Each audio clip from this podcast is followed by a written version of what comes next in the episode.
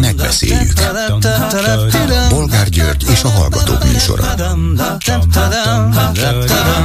A műsor telefonszámai 061 387 84 52 és 061 387 84 53. Jó napot kívánok a Klubrádió mikrofonjánál, Bolgár György. Mai műsorunkban beszéljük meg, hogy úgy látszik nagyon fölidegesítette magát a kormány az Európai Parlament javaslata miatt. Hogy tudnilik Magyarország ne lehessen az Európai Unió soros elnöke 2024. júliusától fél éven keresztül. Hogy képzelik ezt? Az uniós jogot is sértik vele, még az azeri parlamentnek is pontosan annyi joga lenne ezt követelni, mint amennyi az Európai Parlamentnek, és így tovább. Nagy és látványos veresség lenne ez Orbánnak, ezért igyekeznek minden módon fellépni ellene? Következő témánk, hogy hirtelen és egészen váratlanul karácsony ellenes médiakampányt kezdett a Fidesz.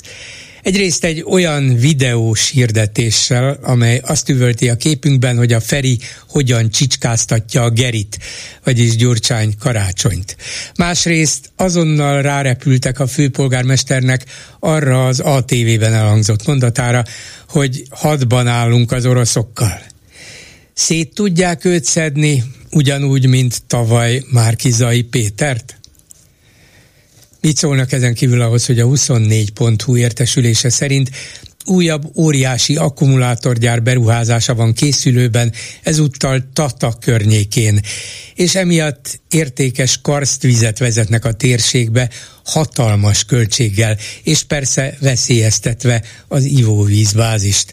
Vajon tényleg akku nagy hatalom leszünk, szinte titokban, a fű alatt? Mi a véleményük továbbá arról, hogy a Katari Gazdasági Fórumon részt vett miniszterelnök egy ottani beszélgetésben elárulta, hogy Katarral akarja megvetetni a Ferihegyi repülőteret a magyar állam számára. Nem baj, hogy újabb dollármilliókkal adós, dollármilliárdokkal adósodunk el. Ma is egyébként kiderült, hogy két milliárd 300 millió dollárért bocsátottak ki kötvényeket a magyar állami bankok. Szóval egészen elképesztő ütemben adósodunk el, de nem baj, a repülőtér kell minek? Ugyancsak érdekes téma lehet, hogy Orbán Viktor legidősebb lánya Orbán Ráhel tartott előadást a Corvinus Egyetemen kötelező dolgozatírás helyett a diákoknak. Így legalább megvolt a kellő érdeklődés, de mit akart mondani és miért a miniszterelnök lánya? Miért olyan fontos neki az egyetemi előadás?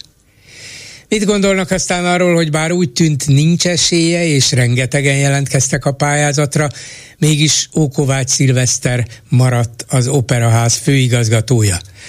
Vajon min és miért töprengett ez idáig Orbán Viktor, aki nyilvánvalóan a végső döntést is meghozta, és végül megbeszélhetjük azt is, hogy különleges szigorral lépnek fel a varjak ellen a 13. kerületben, mert a madarak az utóbbi időben gyerekeket és időseket is megtámadtak a költési időszakukban. A varjakat csapdával fognák el, és ott hagynák őket elpusztulni ilyen súlyos lenne a veszély, hogy így kell fellépni a támadó madarakkal szemben? Telefonszámaink még egyszer 387 84 52 és 387 84 53. Háló, jó napot kívánok! Tiszteltem, bolgárul! Parancsoljon, hát hogy van? Most nem is a 17. kerületből, de innen a Rottadó nyugat egyik szép városából üdvözlöm, ez barcelonai tengerpart. Nem mondja, ne, nem, nehogy azt mondja, hogy a barcelonai közlekedési vállalatnál helyezkedett el buszvezetőként. Nem, nem, jó, nem, jó, nem, jó. bolgár. Jöttem egy kis szabadság levegőt szívni. Helyes. Tudja, én nem a angyalföldi varjukhoz, inkább a felcsúti tarkákhoz szeretnék hozzászólni, hogyha lehetne. Nem tudom, két napja vagyok itt. Orbán Viktor még szabadlábon van? Nem biztos, mert ma reggel nem jelent meg az állami rádióban. Ja, értem. Hát felcsúton már nagyon sok minden épül, de szerintem pár év múlva lehet, hogy igény lesz, tehát talán egy pörtöt is kellene építeni, nem gondolja? Föl kellene dobni ezeknek a fiúknak. Hát amilyen ütemben épül, szépül felcsút, lehet, hogy egy idő után börtönre is szükség lesz, és aztán majd még fővárost is lehetne belőle csinálni. Bolgárul, ami hívtam önt egy rövid sztori, itt voltam egy zöldségesbe, Barcelona külvárosa, tényleg egy zöldségesbe egy kofátó Hú, bocsánat, el fog menni egy vonat, kicsit hangos lesz. Egy közel a tengerparton van a vonat, nem tudom, hogy hogy lehetett ide rakni, na mindegy. Ez a zöldséges kofát kérdezte tőlem, ugye valamennyire beszélek angolul, és kérdezte tőlem, hogy honnan jött, nem mondtam Magyarországról. Most angolul mondom, hogy mit mondott, annyira remélem, hogy kibír, elbírja a rádió. Uh, fucking Hungarian Prime Minister, és akkor folytatta, folytatta ezt a szöveget, és akkor én csak néztem rá, hogy úristen, hát egy zöldséges kofa is tudja, hogy két szót váltottunk, és akkor mondta, hogy hogy és mondta, képes hogy még Euró... angolul ezeket a szörnyűségeket elmondani Magyarország megválasztott miniszterelnökéről. Hát én oda, teljesen oda vagyok.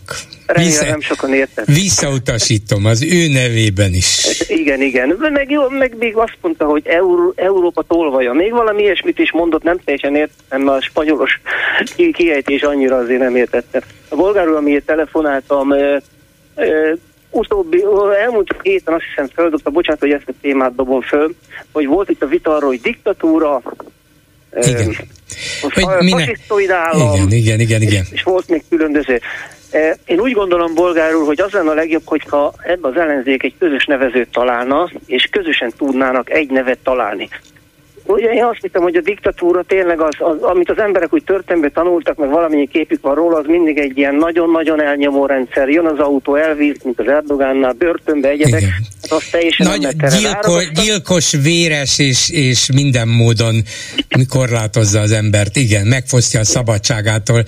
Így van, ez egy jó szempont, hogy azt mondja, hogy az emberek tapasztalata ezzel a szóval, ezzel a fogalommal szemben más igen, a fasisztoid állam az pedig egy bonyolult megfogalmazás, mert itt a fasizmus, nácizmus jut eszünkbe, ami, ami igencsak megint egy borzasztó.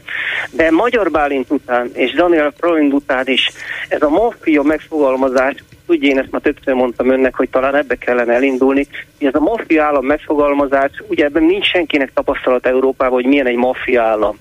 És ugye ahogy a Daniel Frank mondta, hogy ugye Magyarországon mindent maffia módszerekkel cégeket vesznek el, osszák szét a pályázatokat, osszák szét a pénzeket. Tehát tulajdonképpen egy Európai Uniós ilyen bizottsági képviselő is ezt mondja. Miért nem lehetne ezt a, ezt a megfogalmazást ráaggatni az Orbán kormányra, mert ebben nem nagyon tudnak belekötni. Tehát nem lehet azt mondani, hogy nincsenek itt maffia módszerek. Igen. Nem lehet azt mondani, hogy, hogy most ez annyira nem hasonló, hogy mondjam, tehát nem egy diktatúrához, nem egy fasisztoid államhoz, ha esetleg beszél majd egy ellenzéki képviselővel, kérdezem meg tőlük, hogy nem tudnának ezt, ezt, ezt közös nevezőre jutni, az megfogalmazásban, mert ugye van egy úriember, azt hiszem a Ausztráliából jött, és ő szokott önnel beszélni, hogy nagyon fontos a kommunikáció, hogy az emberek ugye a vidéken sokszor azért nem értik. Például engem ma hívott Magyarországra egy közönyi kutató, és olyan kérdéseket tett föl nekem, hogy égnek állt a hajam abszolút propaganda szövegeket, Hát az a gond, hogy nincs, nincs közös, közös kommunikáció az uh-huh. ellenzéknek, nincs közös beszéde, és nincs egy közös elnevezése. Momentum mondja ezt, a DK mondja azt, a harmadik azt, így, így, így, nem, nem, tudunk, nem tudjuk a, a magyar embereknek átadni azt az üzenetet, hogy, hogy minek nevezzük ezt a rendszert. Igen. Mind a két meglátása jó. Az egyik, hogy a diktatúra használata az emberek mindennapi felfogásával ütközik, mert nem így képzelik a diktatúrát, még ha ellenzik is Orbán rendszerét. A másik pedig az, hogy igen, jó volna találni egy közös fogalmat arra, hogy az ellenzék hogyan minősítse ezt a rendszert, mert akkor azt tényleg el lehetne mondani milliószor, millió helyen, a legkülönb, és az éreztetni az ellenzék egységét is, hogy ebben legalább ugyanúgy látja a helyzetet és a viszonyokat. Nagyon jól. Ez a barcelonai kirándulás egészen feldobta az ön... Bolgár úr, fél kiló, fél kiló per 400 forint. Csak hogy hasonlítsam, nézegettem az árakat, hát persze van, amiben van drágábbak, de nagyon sok mindenben jóval olcsó Spanyolországban itt az élet, most a fizetésekről ne is beszélünk azt szeretném, hogy esetleg lehetne Magyar Bálintot a újból megkérdezni arra, hogy a persze, hogy lehet. hogy legyen szíves, már én imádom az ő mondandóját, és abszolút egyetértek vele. Minden uh-huh. egy, egy utolsó, egy szakértővel beszélt múlt héten arról, hogy Orbán Viktor miért csinálja ezeket a dolgokat. Ugye, és ő mondta a mondandója végén, hogy talán a magyar szakszervezeteknek is változtatni kellene a tevékenységükön, az, hogy hogy csinálják és újból én is azt mondom, hogy igen, szakszervezet, jó lenne változtatni, és jó lenne közösen összefogni, mint hogy Romániában 100 ezer tanár büntetett, nem pedig 2-3 ezer. Tehát előre igen. szakszervezet, és gyerünk, álljatok az ellenzék mellé. Köszönöm szépen, üdvözlöm Jó önöket. pihenést, köszönöm, viszont hallásra. A vonalban pedig Pikó András Józsefváros polgármestere, Szervusz András. Szervusz Gyuri, köszöntöm a hallgatókat. Gondoltam, hogy beszélgessünk néhány percig a fővárosi közgyűlésről, annak is arról a részéről, amelyik a Fidesz által benyújtott békepárti nyilatkozattal foglalkozott. Ugyanis hallottam egy beszédedet, és nagyon világos, nagyon kemény, nagyon jól szólt, szóval úgy beszéltél, mint egy, egy országos politikus, nem mint egy kerületi vezető, hanem mint valaki, aki ország és világ dolgaival egyaránt, egyaránt tisztában van, jól látja a lényeget, és föl is tudja hívni az emberek figyelmét arra, hogy, hogy mi a helyzet és mi a probléma. És miután tegnap Wintermantel Zsolt nyilatkozott itt nekem a rádióban, többek között erről, és ő meg fel volt háborodva, hogy hát az ellenzék, pontosabban a fővárosi többség elutasította az ő nyilatkozatukat, és kivett belőle olyan részeket is, mint például, hogy Magyarország elkötelezett tagja a NATO-nak és az Európai Uniónak, hát ez borzasztó, ami itt történik. Szóval arra kérlek téged, hogy ezt az egész vitát, ha lehet, írd le nekünk, hogy mi és hogyan zajlott, és aztán még rátérnék arra, amivel indítottam, hogy mintha nem egy helyi politikus szólalt volna meg belőled. A... Hadd kezdjem ott, hogy, hogy miért mondtam el ezt a beszédet, és ha lehet, akkor ha csavarjak rajta még egyet, az a beszéd az olyan volt, amit a az én eredeti hivatásom, ami még csak nem is az újságírás, hanem egy történelem tanári diplomával rendelkezem, amit egy történelem tanár mondana, akinek fontos a gyerekének a nemzeti öntudata. Az történt, hogy olvastam a előző este az előterjesztéseket, köztük volt a békepártinak titulált oroszpárti nyilatkozata a Fidesznek, és akkor ezt hadd fejtsem ki, ez már önmagában a számomra eléggé nehezen emészthető volt. Ugye az, amit a Fidesz csinál, mindannyian tudjuk, csak valahogy nem mondjuk ki, az egy morális csapda. Nincsen annál erősebb morális parancs, mint hogy védjünk életeket, és ne öljenek meg embereket. Igen, de a Fidesz ezt egy olyan kontextusba helyezi, amit jól tudunk, amiben egy agresszor állam megtámad egy másik, agresszor, másik államot, annak a népét kínozza, a nőit, az asszonyait meggyalázza a gyerekeket elhúzolja, több mint 15 ezer gyereket. És ebben a kontextusban azt mondani, hogy legyen béke, az a megszálló békéje, ami sokkal több szenvedést okoz. Ott nem életekről van szó, hanem a megszállók érdekéről. Ezt mondjuk ki.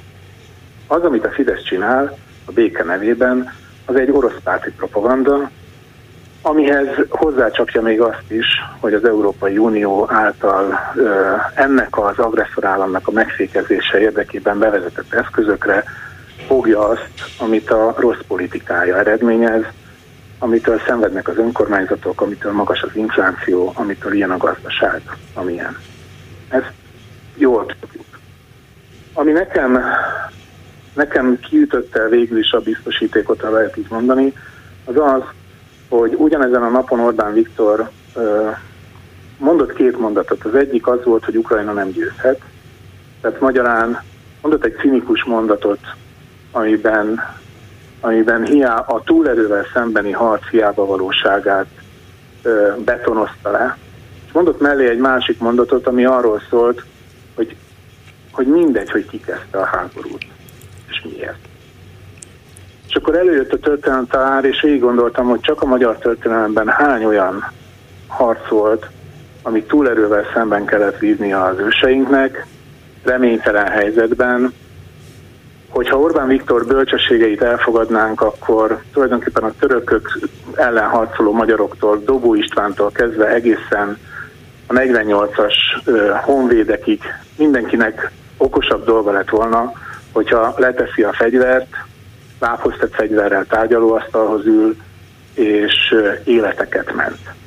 És akkor itt derül ki az, hogy mindaz, amit Orbán csinál, az, az nem csak egyszerű politikai mahináció, hanem a legmélyén sérti a magyar nemzeti öntudatot. Hogyha ez elterjed és beívódik, akkor a gyerekeink már nem olyan magyarok lesznek, nem arra lesznek büszkék, amire mi voltunk, hogy mondjuk Dobó István uh, 2000 emberrel tartotta Egervárát, és végül legyőzte a törököket, hanem, hanem majd lehet, hogy Hegedűs hadnagy, ugye, aki az áruló volt, az lesz a példakép, aki, aki azonnal béketárgyalásokat kezdeményezett, és életeket mentek. Na, hát például ez micsoda? ragadta meg az én fantáziámat, hogy na így beszél egy, egy olyan országos politikus, aki mindenkihez akar szólni, és aki tudja, hogy az emberek gondolatvilágába, műveltségébe, tudásába, érzelmeibe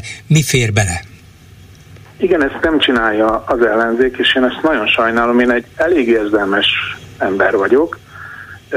Őszintén szólva nekem furcsa az összerakás, de én nekem például a saját nemzeti tudatom, patriotizmusom annyira fontos, hogy a gyerekeimet is úgy neveltem, hogy mi március 15 előtt mindig elmentünk a Nemzeti Múzeumba, és ott megmutattam nekik azt, amit kellett. Tudom, hogy az egyik fiam az mindig a, a nyomdagép előtt állt, meg a másik, meg akinek a második neve Lajos, ő pedig mindig Battyány Lajosnak a kivégzésekor ö, ö, hordott mellényénél nézte a lukat, ahol, ahol eltalálták a miniszterelnököt, és büszke volt. Szerintem ez, ez baromi fontos. Ez mindannyiunknak fontos, ez ellenzéknek is fontos. Szerintem, és itt mutatható meg az az emberség, már bocsánat, hogy ezt mondom, amit a mai kormány csinál, mert nem egyszerűen pénzt lop el, nem egyszerűen szégyenpadra ültet bennünket a világ előtt, nem egyszerűen átvernek bennünket, és békét hazudnak, miközben egy agresszor orosz államnak a, az érdekeit nézik. Hát kinek az érdeke az, hogy az ukránok most lábhoz tett fegyverrel, miközben elvették tőlük a krímet és két, két, két, ö, ö, területüket is, hogy most nekiálljanak tárgyalni. Hát mikor fog ki, mert tárgyalással ki fog menni az az orosz hadsereg, amely azt művelte az ukránokkal, amit művel. Hát, és akkor hadd tegyem fel azt a nagyon-nagyon egyszerű kérdést, hogy milyen ö, politikát várhatunk majd hasonló, ha netán, ne Isten hasonló helyzetbe kerülünk. Mit fog tenni ez a, ez a miniszterelnök? Hogyha megtámadnak bennünket, vigyek a két szélső vármegyét meg a Balaton, csak ne jelöljenek embert. Hát micsoda, micsoda ö, mondatok ezek? Van egy, van egy természetes felháborodás, aminek szerintem utat kell engedni. Mindenkinek. Tehát pontosan tudjuk, és nem kell ilyenkor ilyenkor ö, mérlegelni azt, hogy akkor ja Istenem, most akkor biztos majd azt fogják rám mondani, hogy háború párti. Nem, ezek nagyon egyszerű, nem is vitatkoztak velem. Az enyém, mármint akikkel egy helyen vagy egy oldalon ülünk, azok megtapsolták ezt a beszédet, a másik oldalról semmilyen reakciót nem kaptam, és azért nem, mert ez pontosan azon a terepen találta el őket, amiben jók, és amire a legérzékenyebbek. Így van.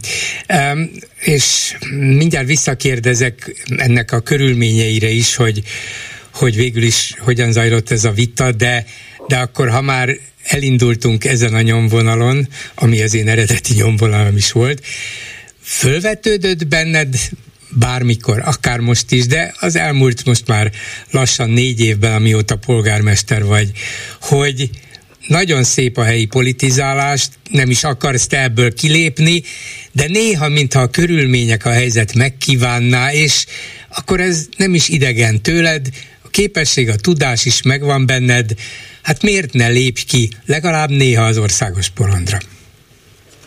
Uh, nincsen ilyen uh, a fejemben. Én ilyen bizony, bizonyos szempontból egy ilyen egy ilyen nagyon ideál, idealista ember vagyok, és tud képes ilyen beszédet mondani, és nagyon örülök, hogy valaha Szegeden történelmet tanultam, és nem okoz gondot az, hogy mondjuk megírjak egy ilyen szöveget, és a neveltetésem is olyan, hogy egyszerre nem, nem ütközik bennem azt, hogy az, valaki az emberi jogokért, a szegényekért és a nemzeti öntudatért egyszerre tudjon szólni konzervatív, liberális és, és baloldali értékekért egyaránt, és ráadásul Józsefváros egy olyan terep, ahol mindegyikre szükség van. Itt egyszerre folytatunk egy nagyon baloldali politikát, amikor lakásokat újítunk föl, több mint 250-et, meg, meg egy csomó mindent csinálunk, egyszerre folytatunk liberális politikát, amikor kiállunk az összes kisebbségért és a szexuális kisebbségekért is, és egyszerre folytatunk egy konzervatív politikát, amikor azt mondjuk, hogy Józsefváros legyél büszke magadra, mert az, hogy itt volt a legnagyobb zsidó közösség, itt van a legnagyobb cigány közösség, hogy egy csomó olyan értékünk van, amire, amire, amire lehet, hogy még nem figyeltek föl, szerintem országosan is meg lehet csinálni. Tehát én tőlem nem idegen ez a dolog, de most egyelőre azt látom, hogy ezt én Józsefvárosban ki tudom élni.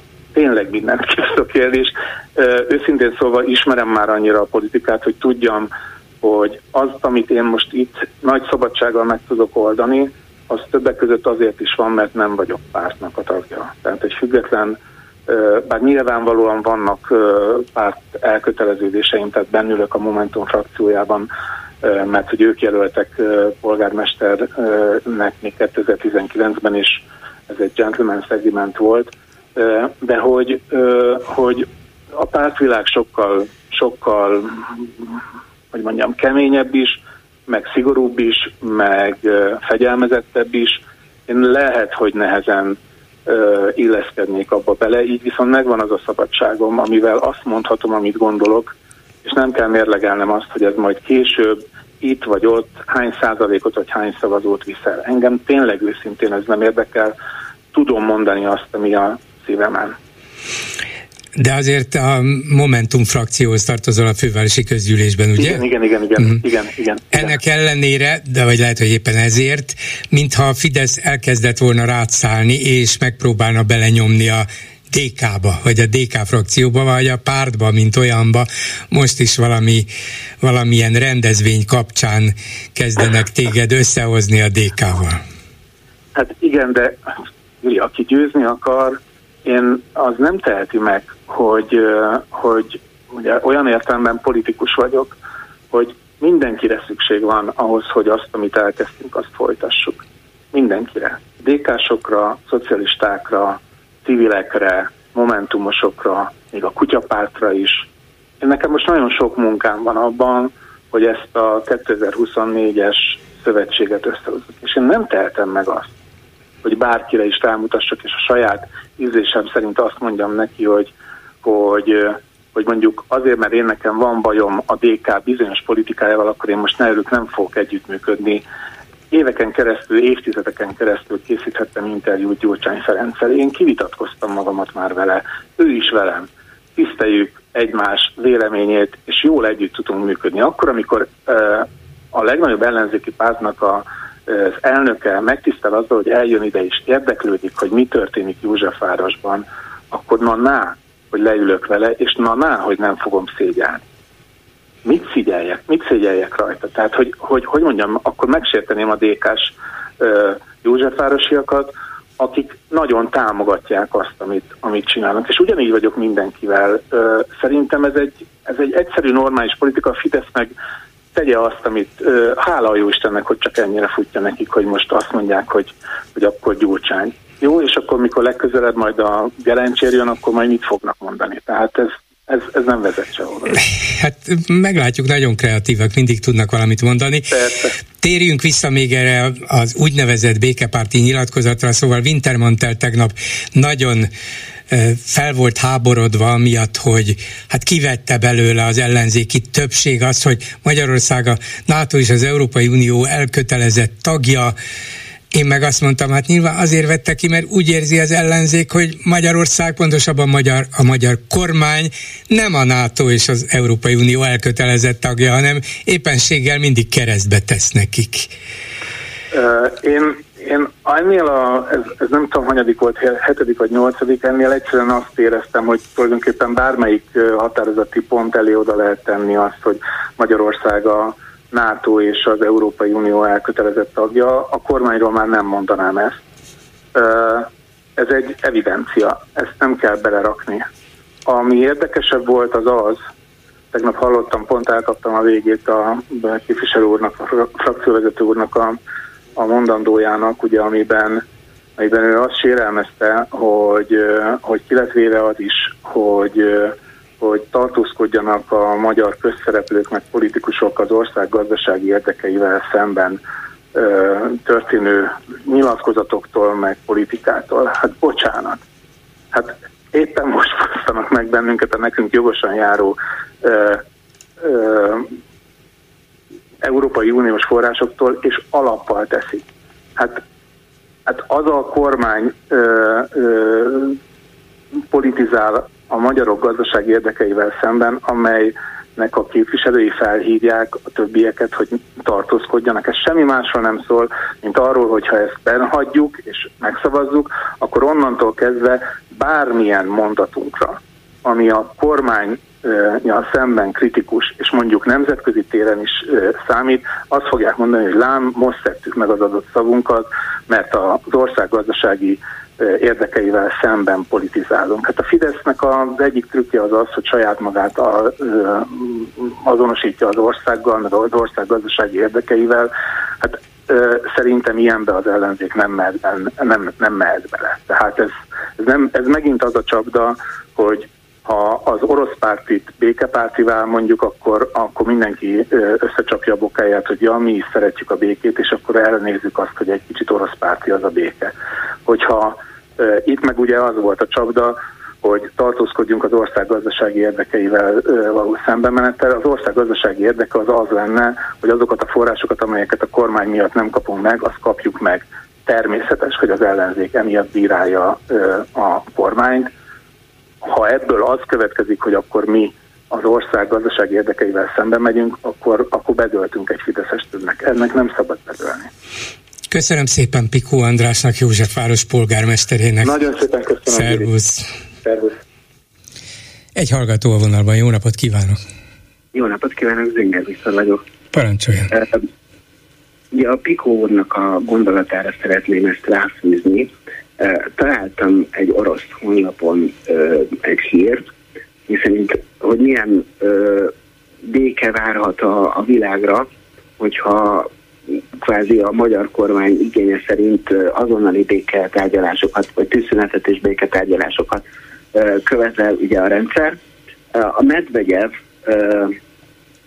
most Vietnámban van, és ott találkozott újságírókkal, és azt mondta el, hogy, hogy amíg Ukrajnában ez a struktúra, ez a, ez a hatalom létezik, akkor nagyjából az várható a következő évtizedre, évtizedekre, hogy nagyjából három év béke, utána két év konfliktus, és aztán folytatódik minden az elejéről.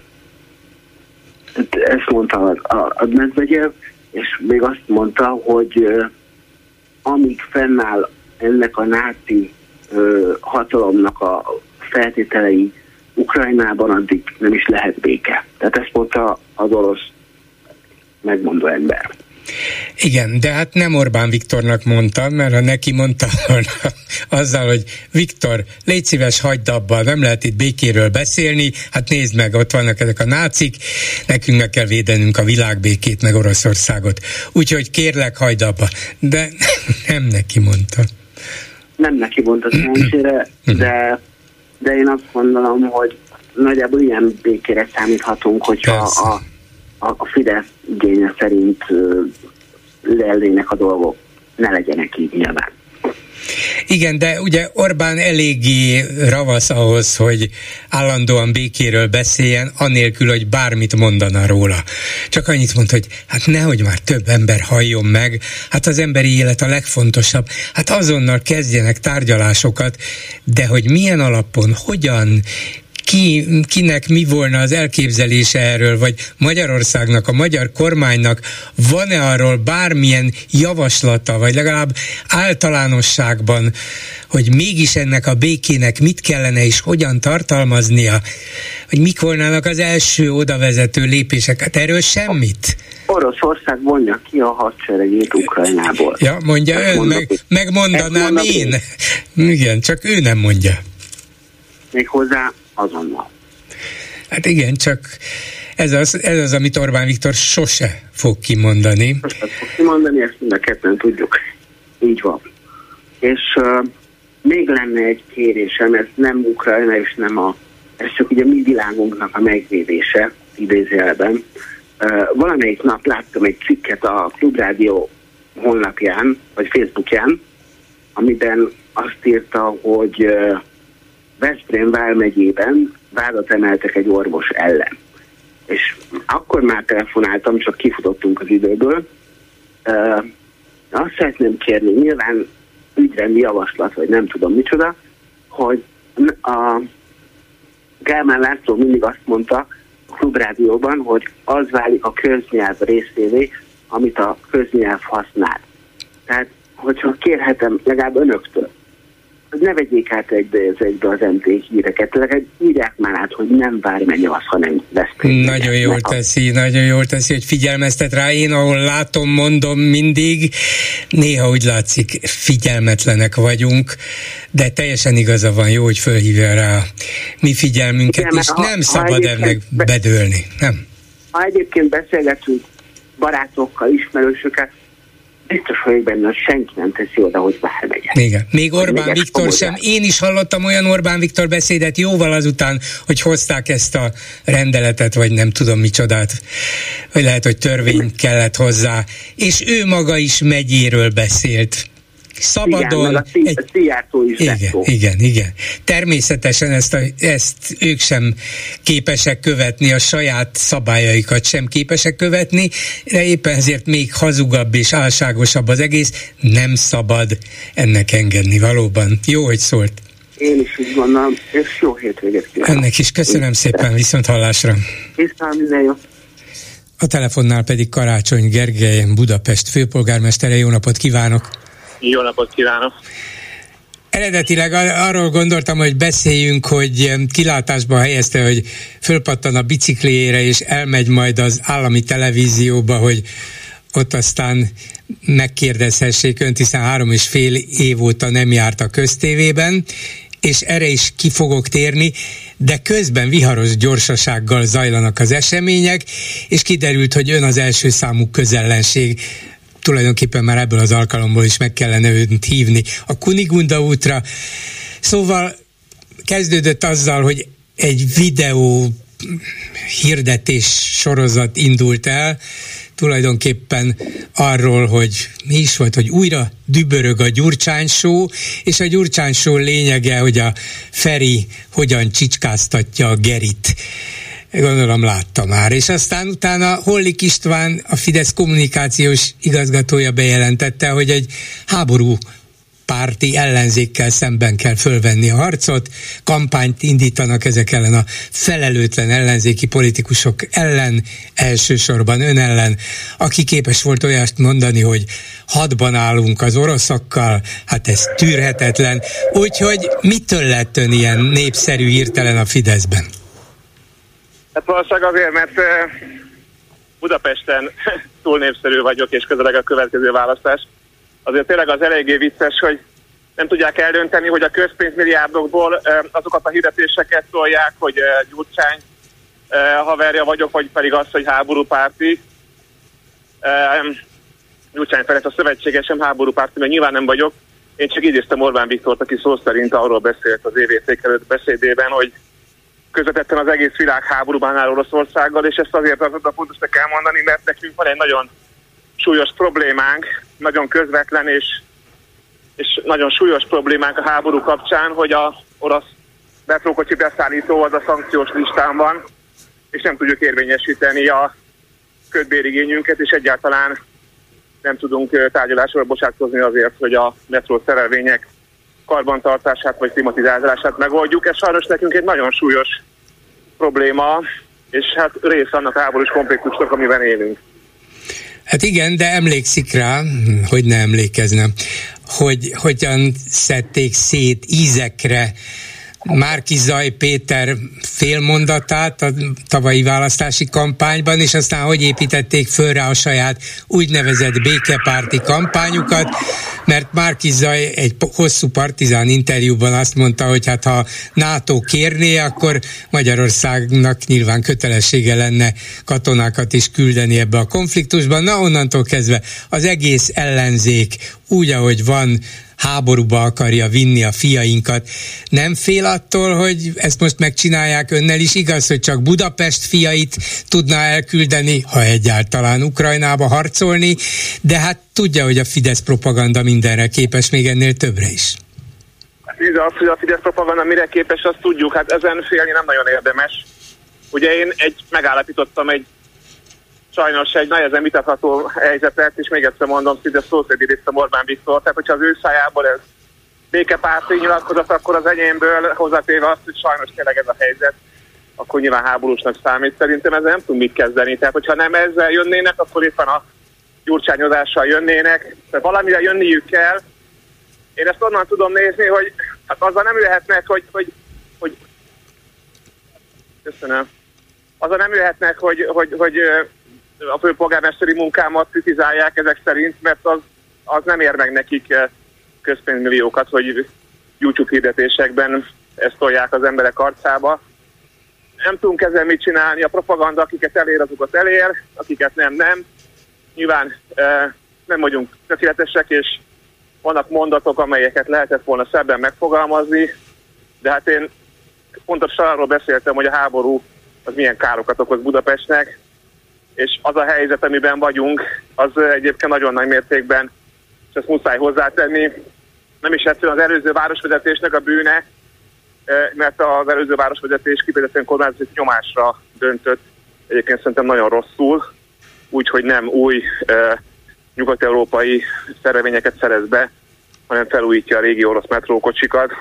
Ezt szívja egész Budapest, és a háború világosát tette, hogy ez ennyire rossz döntés volt de az, hogy belenyugszik ebbe, nyilván Nyilván nem, nem lehet semmit tenni ellene, de belenyugszik abba a helyzetbe, hogy a Fideszé minden, a Fideszé minden pénz, szinte minden média csatorna lehetőség, hogy a propagandájuk mindenkit elér, és mindenkit tönkre tehet.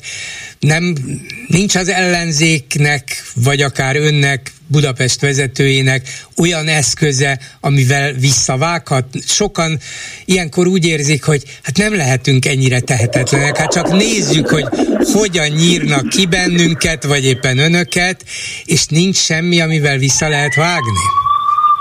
Hát ez, ez egy teljesen jogos kérdés. Nyilván, amikor arról beszél az ellenzék, hogy Magyarország nem egy demokratikus ország, az részben arról is szól, hogy milyenek a politikai versenyfeltételei, én azt tudom mondani, hogy mindezekkel együtt így éljük az életünket. Én így lettem főpolgármester egy ugyanilyen magas színvonalú kampányban. Ezt kell elviselnem lassan négy éve, mióta főpolgármester vagyok. Ezzel együtt is Budapesten az ellenzék győzelemre áll, minden visszajelzés, itt megyek az utcán, és most már a második ember köszönt rám, mióta mi egymással beszélgetünk, nagyon kedvesen és bátorítólag. Szóval nem minden jelzés arról szól, hogy Budapesten ez nem működik, az szívem szakad meg, hogy ez nincs az ország minden pontján így, és nyilván nem vagyunk mi se tökéletesek, és fel kell találnunk a valami fajta védelmi mechanizmust a propaganda ellen, de hogyha az ember szó szerint idézi Orbán Viktort, és az egy borzasztóan háborúpárti mondatnak tűnik az én számból, akkor világosan látszik, hogy tulajdonképpen bármilyen mondatból bármit lehet csinálni. Ez ennek a rendszernek a lényege. Abban talán bízunk, hogy azok a társadalmi csoportok például Budapesten, akiknek van egy kis igényük arra, hogy többet is lássanak a világból, mint amit egy 10 másodperces felbukkanó hirdetésben látni lehet, azok átlátnak a szitán, a budapestiek biztosan itt vannak vele. Na minden esetre hát ez csak, a, ez csak a szöveg, ez csak a duma, ez csak a propaganda, és bízunk benne, hogy nem fognak tudni meggyőzni Karácsony Gergelyel szimpatizáló választókat jövő év júniusáig, különben is addig még sok víz lefolyik a, a Nyeperen is, meg a Dunán is. Szóval A lényeg az, hogy viszont van más eszköze a kormánynak, hogy önt kikészítse, meg az ellenzéket kikészítse. Ugye a szolidaritási adót megint tetemesen fölemelik a jövő évben. Ezzel aztán nem is tudom mire, térdre, vagy még annál is lejjebb lehet kényszeríteni a fővárosi vezetést. Ezzel szemben van valamilyen lehetőségük fellépni? Én azt remélem, hogy van, és azt úgy hívják, hogy a, a bíróság. Igazából ennek a, ez nem is egy adó tulajdonképpen, ez egy ilyen az állam és az önkormányzatok között újraelosztási rendszer, tehát ezt nem kell bevallani, ez nincs kivetve, ez egy, ez egy nagyon furcsa jogintézmény, de az biztos, hogy magyar alaptörvény, amit én persze különösebben nem érzek magamhoz közel, de mégiscsak a magyar jogrendszernek a kiinduló pontja, az kimondja azt, hogy az önkormányzatok saját bevételeiről az önkormányzatok döntenek, tehát ezeket nem lehet elvonni. Már pedig a kormány azzal, hogy összességében sokkal több pénzt vesz el a saját bevételünkből, mint amit visszaad különböző feladatok ellátással, úgynevezett állami normatívaként, az, az, az, ez a helyzet nem fordulhat elő. Az idei évben ez ugye 25 milliárd forint, amit mi befizetünk a központi költségvetésbe, tehát nettó befizetők vagyunk. Tehát nagyon vigyázunk azokkal a mondatokkal, hogy a kormányt azért kritizáljuk, mert nem segíti Budapestet. Nem az a baj, hogy nem segíti, ezzel már rég túl vagyunk, hanem még el is veszi a saját pénzét is. A jövő évben ezt nehéz kiszámolni, de nyilván ez még nagyobb lenne, tehát mi azt tesszük, hogy jövő hét szerdán benyújtjuk a keresetünket a bíróságra. Nagyon fontos, hogy nem alkotmánybírósági típusú problémával szembesülünk, mert a törvény lehetővé tenni ennek a illetett adónak a hozzáigazítását az alaptörvény elvárásaihoz, de ezt a pénzügyminisztérium ezt a munkát nem végezte el, ezért mondjuk bíróságra, és hát azt remélem, hogy még nyomokban azért Magyarország jogállamiságot is tartalmaz. Látom, sajnos a mentők vagy a rendőrök eléggé elfoglaltak az ön környezetében, de azt akartam mondani, hogy ez az úgynevezett szolidaritási adó, ez egy tulajdonképpen elvi kérdés a kormány, kormány számára, elvi szempont, vagy ahogy régen mondták annak idején, elviszem pont. Nem erről van szó? Hát ugye az a, az a, duma, mert nem tudok más mondani, hogy ezt az adót azért veszi ki az állam az úgynevezett gazdag önkormányzatokra, hogy ebből a kisebb településeket, akiknek nincsen saját adóbevételük, ezeket támogassa. Ez azért egy álságos szöveg, mert a jövő évi költségvetés tervezetéből például lehet látni, hogy a szolidaritási adónak az összeg az agyából 30%-kal nő, az állami normatívák, tehát a teljes önkormányzati rendszer finanszírozása meg az infláció alatt, tehát ilyen 10% alatt. Tehát, hogyha ezt tényleg arra fordítanák, akkor a kettő között lenne valami arányosság. Nyilvánvaló, hogy ez csak egy szöveg.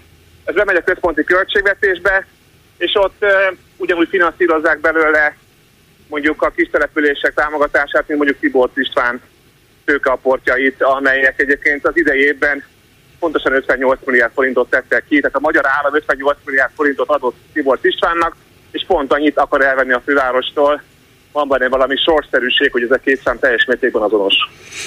Nem tudom, látta hogy Orbán Viktor Katárban egy ilyen nagy nyilvános interjúban, csak most került nyilvánosságra a teljes szövege, meglengette azt, hogy hát a Ferihegyi repülőtér megvásárlásáról nem mondott le, és Katárt, a katári kormányt akarja ebbe bevonni, hogy az adja hozzá a pénzt. Vagyis a repülőtér megvásárlásához 1000-1500 milliárd forintba kerül.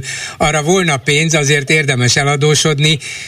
Budapestnek néhány 10 milliárd forint elvétele, hát nem árthat meg, hát legfőjebb csődbe megy. Hát igen, ez az, amit nem fogunk engedni, és uh, ugye nagyon fontos tudni azt, hogy uh, ők valójában arra játszanak, hogy mindenféle általuk elő idézett pénzügyi problémák miatt mi, mi, mi a budapestieket és a budapesti közösségi közlekedést, budapesti közszolgáltatásokat használó embereket büntessük. Ugye vannak olyan városok, akik elindultak ezen az úton, ugye Debrecen például hiába kapott a kormánytól kiemelt támogatást, hitelfelvételi kérelmet, hiába emelte meg a villamos és a jegyárakat, mégis megfelezte a villamosok számát a városban. Mi nyilván ilyet nem csinálunk. Tehát mi, e, mi csődnek azt tartjuk, hogyha Budapestséget kéne büntetni a kormány rossz politikai miatt. Mi ameddig lehet kitartunk, beküzdünk az igazunkért, és ennek nagyon fontos része a budapesti lakógyűlés, ahol, ahol a budapestiek véleményét kérjük arról, hogy belemenjünk abba a játékba, hogy a megszorítások miatt e, csökkentsük a közösségi közlekedési kapacitást, mert igazából mi azon tudunk spórolni, mert az a legtöbb kiadással járó szolgáltatásunk, vagy pedig vegyük fel a kesztyűt és küzdjünk meg az igazunkért politikailag és a bíróságon is. Mennyi az az úgynevezett normatív támogatás, amit a kormány ad a BKV működtetésére egy évben?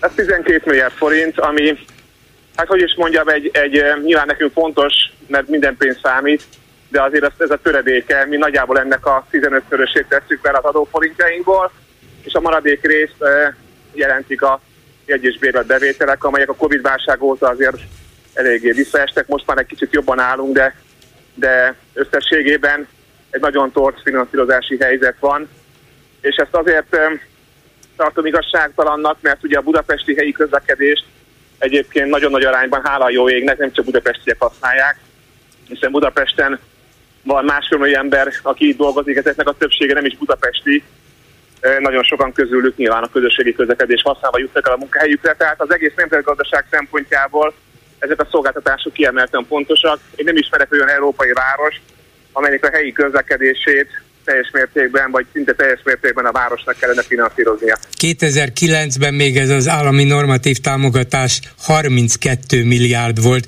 Gondolom, hogy az inflációt és egyéb költségeket figyelembe véve ennek ma hát minimum a dupláját, de lehet, hogy háromszorosát kellene odaadnia a kormánynak. Nem lehet ezt valamilyen jogi úton kikényszeríteni? azt ezen látom, hogy ez hogyan tud működni, mármint hogy mit lehet, mit lehet perre vinni. Nyilván mi kapaszkodunk minden lehetőségbe. Én azt gondolom, hogy a, hogy a szolidási adónak a mértéke az biztosan ellentétes a sarkalatos törvényekkel, meg a nemzetközi jogszabályokkal is. Ugye a Budaörsnek volt egy hasonló pere, amit abban az értelemben megnyertek, hogy a bíróság első és másodfokon is kimondta, hogy, hogy ez az adó nem lehet magasabb, mint az állami normatíváknak az összege, csak akkor egy, e, az alkotmánybíróság segítséget kérték az ügy megoldásában, amelyet azóta is dolgozik az ügyön, mondom ezt nyilván e, ironikusan. Mi azonban nem akarjuk meg, megváltoztatni a törvényt, tehát nem alkotmánybírósági hatáskör az, ami a, bíróság, amit, amit szeretnénk, ha kimondana a bíróság, hanem egyszerűen egy kormányhatározatban kéne ezt rendezni. Szerdán, amikor éppen eljut a főváros arra a szintre, hogy befizetjük azt az adó mértéket, amit egyébként jogszerűnek gondolunk, bár egyébként továbbra is igazságtalannak, szerdán beadjuk a keresetünket a bíróságra. Akkor végül is megkérdezem még egyszer, amivel nyitottam, hogy komolyan gondolta, hogy majd fölpattan a biciklére és elkerekezik a Kunigunda útra, és bekéreckedik valamilyen állami tévéműsorba, hogy végre kérdezzék meg önt is, ne csak gyalázzák? Hát nem bekéreckedek. Azt gondolom, hogy egy minimálisan korrekt közmédiában föl sem merülhet, hogy egy főpolgármester vagy bármilyen egyébként nem kormánypárti politikus nem mondhassa el a véleményt azokban az ügyekben, ami alapvetően mégiscsak a, a leginkább az ő kompetenciája én nem hagyom, tehát hogy mondjam, szerintem ezt nekem el kell mondanom és tematizálni kell, hogy a adófizetők pénzén föntartott média az konkrétan manipulál. Ugye a levelemnek az apropója az egy 4 kiszivárogtatott eh, felvétel volt, ahol lehetett látni, hogy teljesen hazug és manipulatív módon próbálták bemutatni a budapestiek véleményét például a Lánchíd jelenlegi forgalmi rendjéről. Ez is egy olyan kérdés, amit a budapestiek döntenek el majd a budapesti lakógyűlésen. Én megverem a tamtamot, hogy már pedig a köz, tévé az a közé, és mivel a múltkor csak arról sikerült beszélgetnünk, hogy miért nem biciklivel jöttem, most vállalom azt, hogy megsporolom az ezzel kapcsolatos interjú időt, és azzal fogok érteni. És várja a meghívást, vagy egyszer csak megjelenik ott? Egyelőre várok, aztán majd meglátjuk, mi lesz. Köszönöm szépen Karácsony Gergelynek, Budapest főpolgármesterének. Viszont hallásra! Viszont hallásra! A hírek után is lesz mit megbeszélni. Röviden mai témáinkról a jelek szerint nagyon fölidegesítette magát a magyar kormány az Európai Parlament készülő javaslata miatt, hogy Magyarország ne tölthesse be a jövő év második felétől az Európai Unió soros elnöki tisztségét. Nagy pofon volna ez Orbánnak, ezért igyekeznek minden módon megakadályozni. Aztán Karácsony Gergely ellenes média kampányba kezdett a Fidesz, mégpedig két fronton, egy YouTube videón úgy állítják be, mint aki Gyurcsány Ferenc bábja, hát ilyet már láttunk, ugye sokan voltak Gyurcsány bábjai, a másikon viszont Hollik István, a Fidesz kommunikációs igazgatója indult egy úgynevezett háború ellenes kampányt, arra építve, hogy karácsony a napokban egy tévényilatkozatban azt mondta, hogy valójában hadban állunk Oroszországgal, de ebben egyrészt nem az volt, hogy mi valóban háborút akarnánk az oroszok ellen indítani, hanem háborús állapotok vannak köztünk. Természetesen Európa, az Európai Unió, a Nyugat, a NATO minden módon segíti Ukrajnát, és ugyanakkor az az orosz gyártó, amelyik a hármas metró kocsijait készítette, nem tudja, vagy nem hajlandó a különböző kötelezettségeit teljesíteni, vagy még ha ezt, ezt meg is tenné a különböző korlátozások miatt ez nem lehetséges, vagyis a háborús állapotok valósak. Na minden esetre ő lett a fő háborúpárti ellenség a Fidesz számára. Aztán a 24.hu értesülése szerint állítólag újabb hatalmas akkumulátorgyár van készülőben ezúttal Tata térségében, emiatt sok 10 milliárd forint összegben karstvizet vezetnek a területre, mert ugye rengeteg, a, nagyon nagy a vízigénye minden akkumulátorgyárnak. Minden esetre ez nagyon értékes víz, ezt erre elpocsékolni, ez biztos nagyon veszélyes. Aztán mi van még?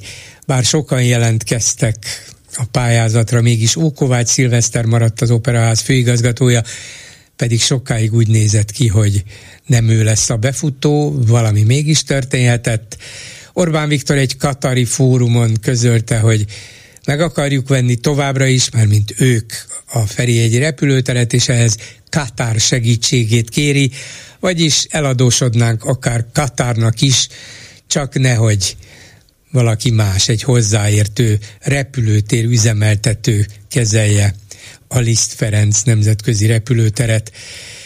Mi van még? Különleges szigorral lépnek fel a varjak ellen a 13. kerületben, mert állítólag varjú támadások voltak. 387 84 52 és 387 84 53 a számunk. Háló, jó napot kívánok! Jó napot kívánok, Bolgár köszöntöm a hallgatókat. Az operaház témához szeretnék szólni, de előtte engedje meg, hogy egy teljes mértékben egyetértsek, mint Piko Andrással, mint Karácsony Gergelyel ebben a békepárti nyilatkozat ügyében, amit tegnap Wintermantel Zsolt kellemesen és szépen fölvázolt önnek. Úgyhogy eh, a Fidesznek van egy aljas taktikája, mindenképpen rá akarja erőltetni mindenkire azt, hogy az oroszokat támogassuk. És ez ezért különböző ilyen cseles megfogalmazásokkal akarja elérni, hogy csavart szövegekkel, kifordított szavakkal, hogy, hogy még csak véletlenül se kerüljön bele Ukrajna a, a, a mondatba, hanem hogy csak az orosz. orosz hát még, az még orosz, az oroszok az orosz. sem, az csak az előre tolt embereik mondják, mint Bencsik András, hogy ő az oroszokat támogatja, Orbánék ettől tartózkodnak, ők úgy támogatják az oroszokat, hogy hát békét, hát békét akarunk, hát minden magyar ember békét akar, és aki nem, hát az bizony Ukrajnát fegyverrel látná el, és ahelyett, hogy szépen letennék a fegyvert, tűzszünet lenne, és szépen tárgyalnának, tehát oroszokat igyekeznek kerülni, az ukrán utánokat még inkább, csak ezt a béke szöveget hozzák fel állandóan. Igen, hát próbálkoznak, próbálkoznak, hát most Wintermantel úr ezt rendesen elintézte tegnap, reméljük, hogy nem lesz ennek olyan nagy szó. Mert volt már ilyen támadás Karácsony Gergely ellen, de most, eh, most úgy látom, hogy eh, sarkára állt egy kicsit, és, eh, és határozottabban foglalkozik a dolgokkal. Jó, ez így, így kell ezt csinálni, nem kell mindig hasra esni a Fidesz frakció előtt.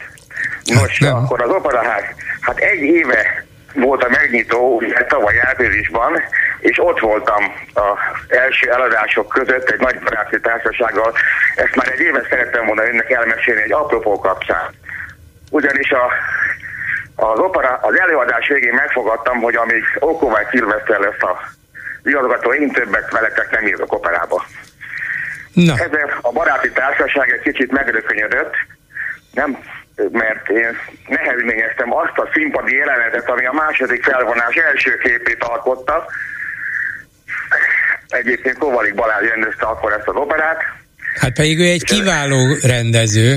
Igen, igen. Na, és mi volt ez a jelenet? Nekem is ezt mondták, azért menjünk el megnézni. Jó, igaz, hogy 8000 forint volt a jegy, de egyeszene kikörögtem az árát, mondok, hát akkor nézzük meg ezt a szépen fajított operázat, ami valóban gyönyörű.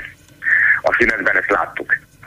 Tehát a második felvonás első színje egy ketté osztott színpadot ábrázolt, ami egy játékbarlangban játszódik a történet. Alul nyerőgépek voltak, különböző formában, félkarulablók, stb. stb., ami egy játékteremben előfordul.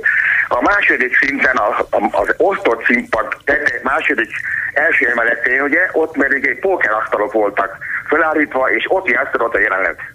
Hogy Mephisto bevonul, és el, elénekli azt, hogy hát mi van, nem üdvözítek királyotokat? Én most próbálom idézni azt a mhm. szöveget, ami a kijelzőn volt, mert azóta bennem van a fejemben. Hát nem üdvözítek királyotokat, hát adjatok koronát nekem, jogart és palástot, és ugye ilyenkor a, a a, a, a, a tömeg, a kórus, ugye rögtön rá is hozták ugye a koronát. Jaj, és azt is érdekelt, hogy elpusztítalak, elpusztítom a világot, elpusztítom benneteket, megrontom asszonyaitokat. Szóval ez egy olyan kifejezések voltak, ami lehet, hogy ez benne van az operában, és ez így jó. Hát gondolom, hogy Mephisto fele ilyen alkat volt. És akkor ezt csak hozták a köpenyt. Mit gondol, milyen anyagból volt a köppeny megcsinálva? Fogalmam nincs. Az unió zászlóból. Ezt mondja? Hmm. Igen. Ez az unió zászló volt, és akkor azt mondtam, hogy most kell, most kell ezt abba hagyni, mert én úgy meg voltam ölkönyödve, hogy nem kaptam se főt, se fát, Aha. se levegőt. Ez tényleg meglepő úgy, ahogy ezt ön most elmondja, és nem volt itt semmi um, valamilyen dupla, dupla semmi, fedelű semmi. üzenet, hogy hogy... Nem, nem, nem, nem. De tehát magában a szövegkörnyezetben nem utaltak az unióra, csak ugye megkapta a jogarat, a, a koronát és a pásztot, ugye, amit követett a, a, a És népről. mintha az unió ura akarná elpusztítani. Igen, igen, igen. Aha. Tehát én rögtön abban a szövegkörnyezetben képzeltem el, hogy amit énekelt, ugye, hogy, hogy az igen. unió el akarja pusztítani a világot megrontja asszonyaitokat, megöllek benneteket. Szóval én nem is értettem akkor az egészet, én teljesen meg voltam elkönyözve, és a szünetben nem tudtam mit mondani. Én tudom, hogy a barátaim milyen beállítottságúak, ők ezt nem vették észre, vagy nem foglalkoztak vele, mert, ők ez, mert őket ez nem érdekli. De hát én sajnos olyan vagyok, hogy észreveszek dolgokat, és akkor az előadás végén a ruhatárban azt mondtam, hogy akkor köszönöm szépen, akkor én befejeztem az operáz látogatást, ők többször is voltak azóta, és úgy látom, hogy ezután se kell menjek, mert hát Okovács Szilveszter maradt. Hát akkor kérem, akkor um, egy látogatóval Gondolja, hogy Ókovácsnak bármi beleszólása lehetne abba, hogy egy rendező, akit fölkér, mit és hogyan képzel el, és hogy az ő jelmeztervezője nyilván a rendezői utasításnak megfelelően mit használ föl? Hát ha, ha a főigazgató ebbe beleszólna, lehet, hogy neki tetszett, én ezt nem tudom, még az is lehet, hogy megkérdezte, de hát egy főigazgató nem szól bele abba, hogy egy rendező mit csináljon, még ha az üzenet esetleg nem tetszik is neki. Hát én azért, ha főigazgató lennék, azért csak mondanám neki, hogy hát már ne az úzióhoz zászlót tedd a hátára ennek, a, ennek az emberkének, hanem talál ki valami mást. Talán nem kéne ebből politikát csinálni. Uh-huh. Nem tudom, mi volt az üzenete ennek, ezt tőlük kéne megkérdezni. Remélem lesz alkalmuk nyilatkozni, talán hallják is ezt a beszélgetést. Én biztos, hogy nem tévedtem, mert az unió zászlót föl lehet ismerni egész messziről is, nem hát az első sorban után 8000 forintért. És szóval nagyon megdöbbentett. Bennem van. Sokáig itt őrizgettem a, a, a, a színlapot is, amit elhoztam, de aztán már kidobtam, mert úgy gondoltam, hogy nem lesz nekem ebből alkalom senkivel se beszélni. De most, hogy jön... De látja, ezt, itt én... az alkalom, itt az alkalom. Itt és mondjuk, hogy, hogy Ókovács Szilveszter a Fideszhez, meg Orbán Viktorhoz közel áll, ezt tudjuk. Ez nem újdonság. Végül is hírtévés újságíró is volt, talán magyar nemzetes is, szóval politikailag ideológiailag, eszméleg hozzájuk közel áll. Ugyanakkor azt kell mondanom, hogy abból a garnitúrából, amelyet a Fidesz különböző intézmények élére állított, ő még a nyitottabbak közé tartozik, és valahogy én azt nem feltételezem, hogy ebbe beleszólna, de de nem, hát fogalmam sincs, hogy ez, ez hogy működik. Nem tudjuk, nem is fogjuk nem tudjuk, igen. tudni.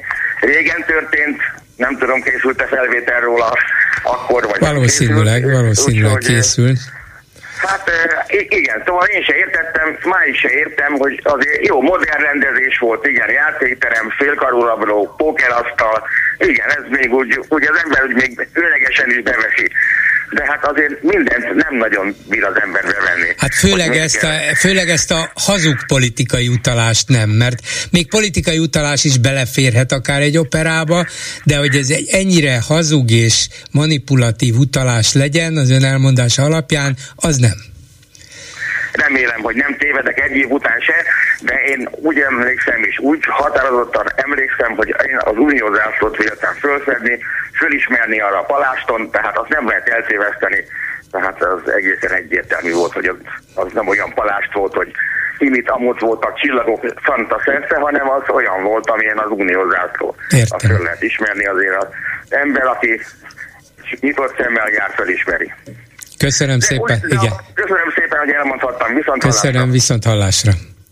A telefonnál pedig Nagy Erzsébet, a Pedagógusok Demokratikus Szakszervezetének választmányi tagja. Jó napot kívánok!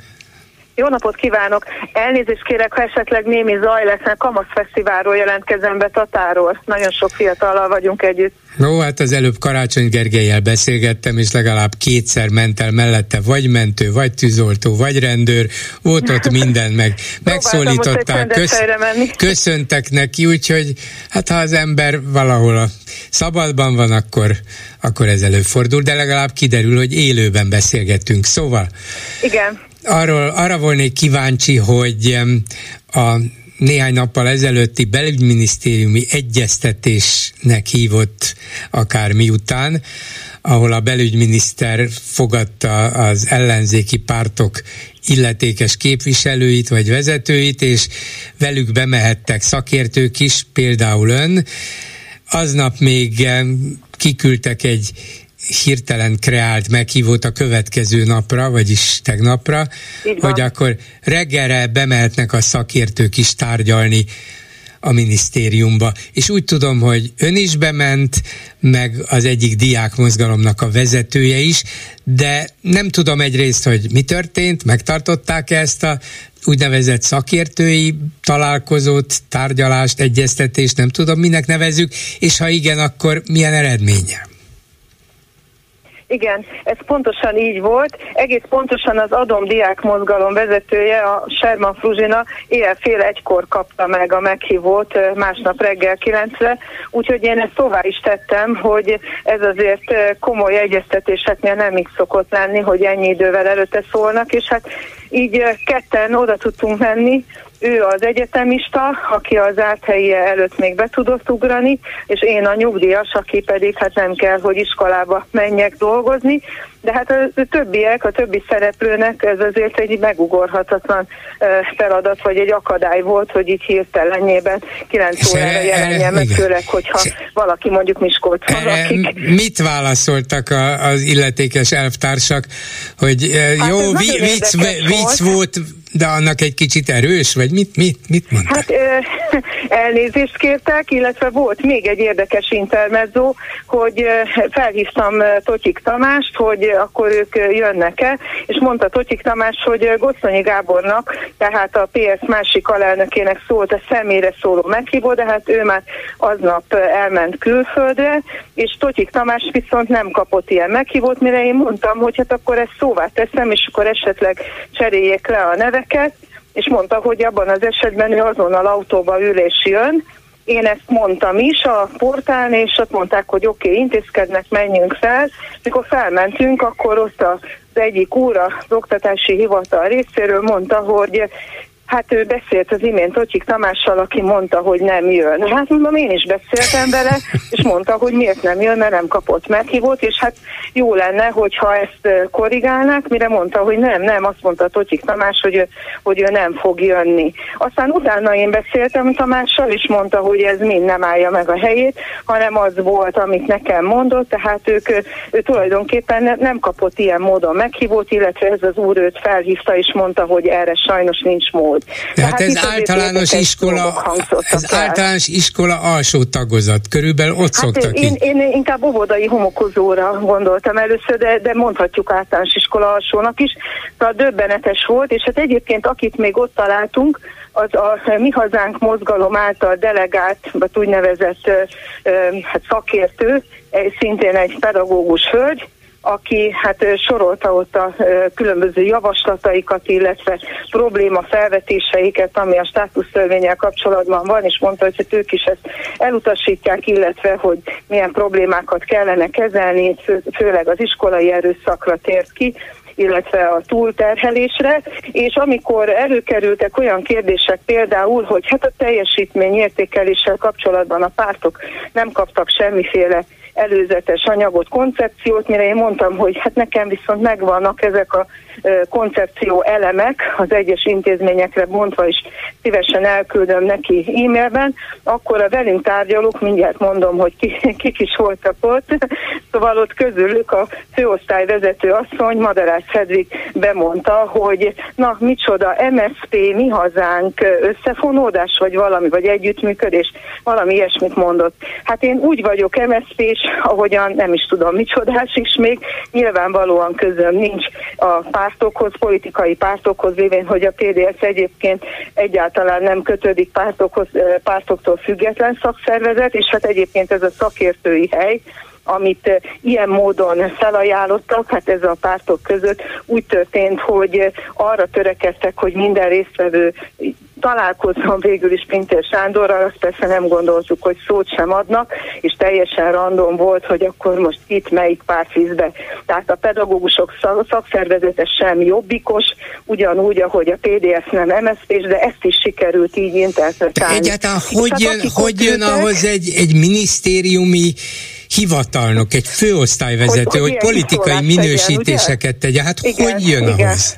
Hát ez, ez hát a... Körülbelül ez, ez volt a színvonala ennek az úgynevezett megbeszélésnek, ami kérdeztem, hogy micsoda, mert hogy Pintér Sándort ott nem láttuk, de Maruzsa Zoltán se egyáltalán politikus nem volt ott, hanem a főosztályvezető asszony volt, aztán még a főosztályáról jött Lebanov úr, illetve az oktatási hivatal részéről, és ott, ott volt még egy másik úr, nem tudom pontosan megmondani, hogy mi a titulusa, a nevét se sikerült igazából megjegyeznem, ez egyébként az én bűnöm, de most már ebbe a korba viszonylag nehezen tudok új neveket megjegyezni, de, de minden esetre hivatalnokokkal ültünk együtt, kérdeztem, hogy jegyzőkönyv, hangfelvétel, vagy mi lesz itt, mire Lebanov úr azt mondta, hogy ez egy informális beszélgetés de mondom, de hát nem a, nem a szicíliai mafiával tárgyalunk, hát mi az, hogy itt nem lesz feljegyzés, vagy valami hivatalos nyoma annak, hogy itt mi történik. Hát az ő részükről nem lett. Hát én persze írtam a szokásos ilyen úgynevezett memót, tehát leírtam azért pontosan, hogy mi hangzott el, illetve mi történt. Na és, és akkor hát mondja, történt, mi hangzott el, és mi történt? Ezek az után, az, mert eddig, eddig kész bohózat volt, de persze felháborító bohózat. Igen, igen, igen. Hát mindannyian, tehát mindhárman ezt mondhatom, hogy elmondtuk azt, hogy a státusztörvény elfogadhatatlan, teljesen szembe megy az EFOP pluszban, tehát ebben az uniós programban a kormány által tett vállalásoknak, és bele, én bizony belementem részletekbe is, mert hiszen meg kell tudni ezeket indokolni, hogy mi is a probléma a státusztörvénye, mihez képest, hogyan szabályoz hátrányosabban különböző dolgokat, dolgokat, így például a munkajogi vonatkozásokat, mert hát a, nyilván az intézmény működéséről szóló történeteket, amit egyébként itt a klubrádióban már elég sokszor elmondogattunk, és hát folyamatosan hallgattuk a, főleg a főosztály vezető asszony részéről, hogy ó, hát nem erről van itt szó, hanem ez egy nagyon felhasználóbarát, nagyon kiváló jogszabály, amely tulajdonképpen egyesíti a munkatörvénykönyv és a KIT, a közalkalmazotti törvény szabályait, nincs itt semmi látnivaló, ezeket ők csak így egybe szerkesztették.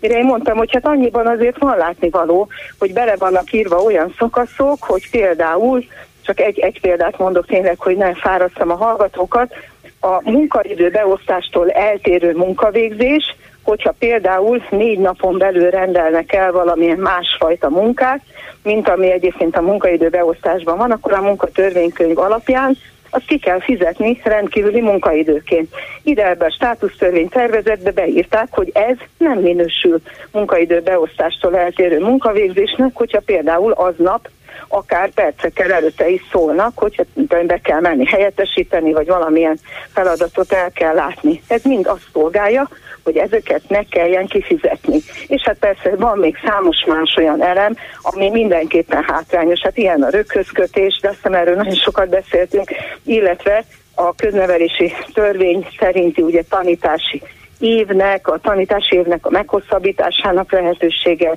a tanítás áthelyezésének lehetősége, és a többi, és a többi lemondási Igen, e- minden. Ezeket nyilván a minisztériumi tisztviselők is tudják, ha máshonnan nem, hát akkor például a sajtóból, a médiából tájékozódhatnak, mert Igen. önök is elmondták sokszor a, a kifogásaikat. A most hibásan mondtam, mert abban szóban már visszaléptek, hogy, hogy az a munkatörvénykönyv szerinti három hónapra menne vissza, Igen. de erről is volt szó, hogy nincs semmi leírva. Mikor lesz valami leírva, és itt azért hallottunk egy új elemet, ami szerintem fontos, hogy hát ez majd úgy lesz leírva, hogy napokon belül beterjesztik a parlament elé, és akkor majd le lehet tölteni a parlament Szóval vége a mindenféle, vége a mindenféle Igen. egyeztetéseknek, hát kérdezősködéseknek, hát beterjesztjük Igen. a parlament elé, tessék elolvasni.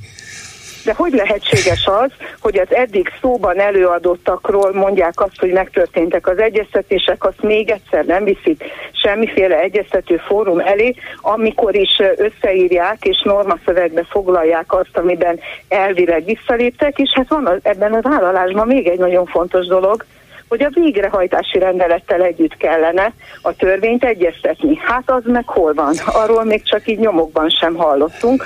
Úgyhogy azt hiszem, hogy megint csak hát az, az Unió felé nyilván jeleznünk kell, hogy ennek a vállalásnak sem tett eleget hát a mondjuk, kormány. Ha, ha mondjuk leírják csak azt az Uniónak, hogy hogy történt ez az úgynevezett szakértői Igen. egyeztetés, hány órát kaptak, ilyen Hát, hát ennél több szerintem nem is kell nekik, hogy aztán Igen. ott mi hangzott el, és minden. Egyáltalán ott a minisztériumi tisztviselők leírták azt, amit önök mondtak, vagy bólogattak, vagy figyeltek, hát vagy... én nem láttam, nem láttam serényjegyzetelést, megmondom őszintén magamon kívül. Értem. Szóval, hogy kellene akkor most egy pillanatra komolyabbra fordítva a szót, mert ez az egész tényleg egy, egy vicc, ahogy, ahogy ez zajlik, hát tényleg ilyen disznóságot csinálni, úgy, hogy tudják, hogy ez nyilvánosságra is fog kerülni, hiszen ön elment, ott volt, és be fog róla számolni, de mégis nem számít, ez se számít, semmi nem számít. Semmi hogy nem kellene, számít, sőt, hogy kellene ez ezt... bekerül, hogy kellene Igen, ezt, azt akartam kérdezni. bekerül oda a, a listába, Igen. amit Rétvári úr szokott emlegetni, hogy hányszor, hányszor mikor voltak egyeztetések. Egyeztetési dátumnak van beírva az is, amikor időpont egyeztetésre hívtak be bennünket. Szóval hogy kellene egy ilyennek lezajlania, hogyha most holnaptól mégis komolyan venné Pintér Sándor, vagy mondjuk ki őszintén Orbán Viktor azt, hogy na egyeztessünk a pedagógusokkal, a szakszervezeteikkel, a szakértőikkel, meg az ellenzéki pártok szakpolitikusaival, akkor ennek hogy kellene lezajlania, minek kellene történnie? Ön szerint hogy kéne hát azt megszervezni? Sem, igen, semmiképpen sem olyan bábozásnak, mint ami jelenleg történik, hogy felvesszük a panaszokat, meg legközelebb visszajövünk, a tudjuk kitől, és elmondjuk, hogy mit fogadott be, mit nem, hanem azoknak kellene ott ülni, akiknek mozgásterük van. Tehát ha például előadjuk azt a másik szakszervezettel együtt, mint ahogy már megtettük, hogy tegyük félre a státusztörvényt, legyen egy olyan bértábláról, előmeneteli rendszerről szóló egyeztetés, ami tartalmazza az FO pluszban tett vállalásokat, akkor nem lesz a státusztörvény gátja annak, hogy hogy az uniós pénzeket lehívják, illetve olyan teljesítményértékelési rendszerről állapodjunk meg, amelyet helyben el lehet fogadni, el lehet dönteni, és legyen erre a differenciálásra egy elkülönített összeg, és ennek a részleteiről kellene például egyeztetni.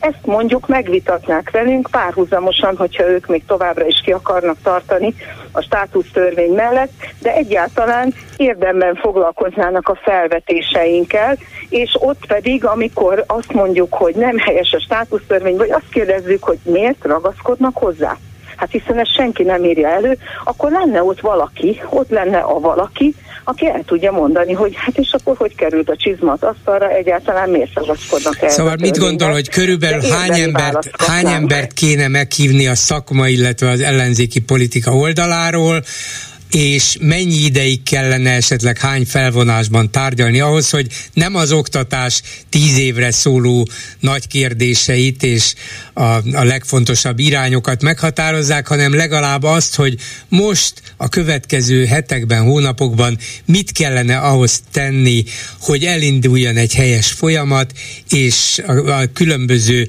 tényleg körmünkre égett problémákat igyekezünk közösen megoldani. Ehhez mi kellene, milyen szervezés, milyen összejövetel, mennyi idő, mennyi szereplő?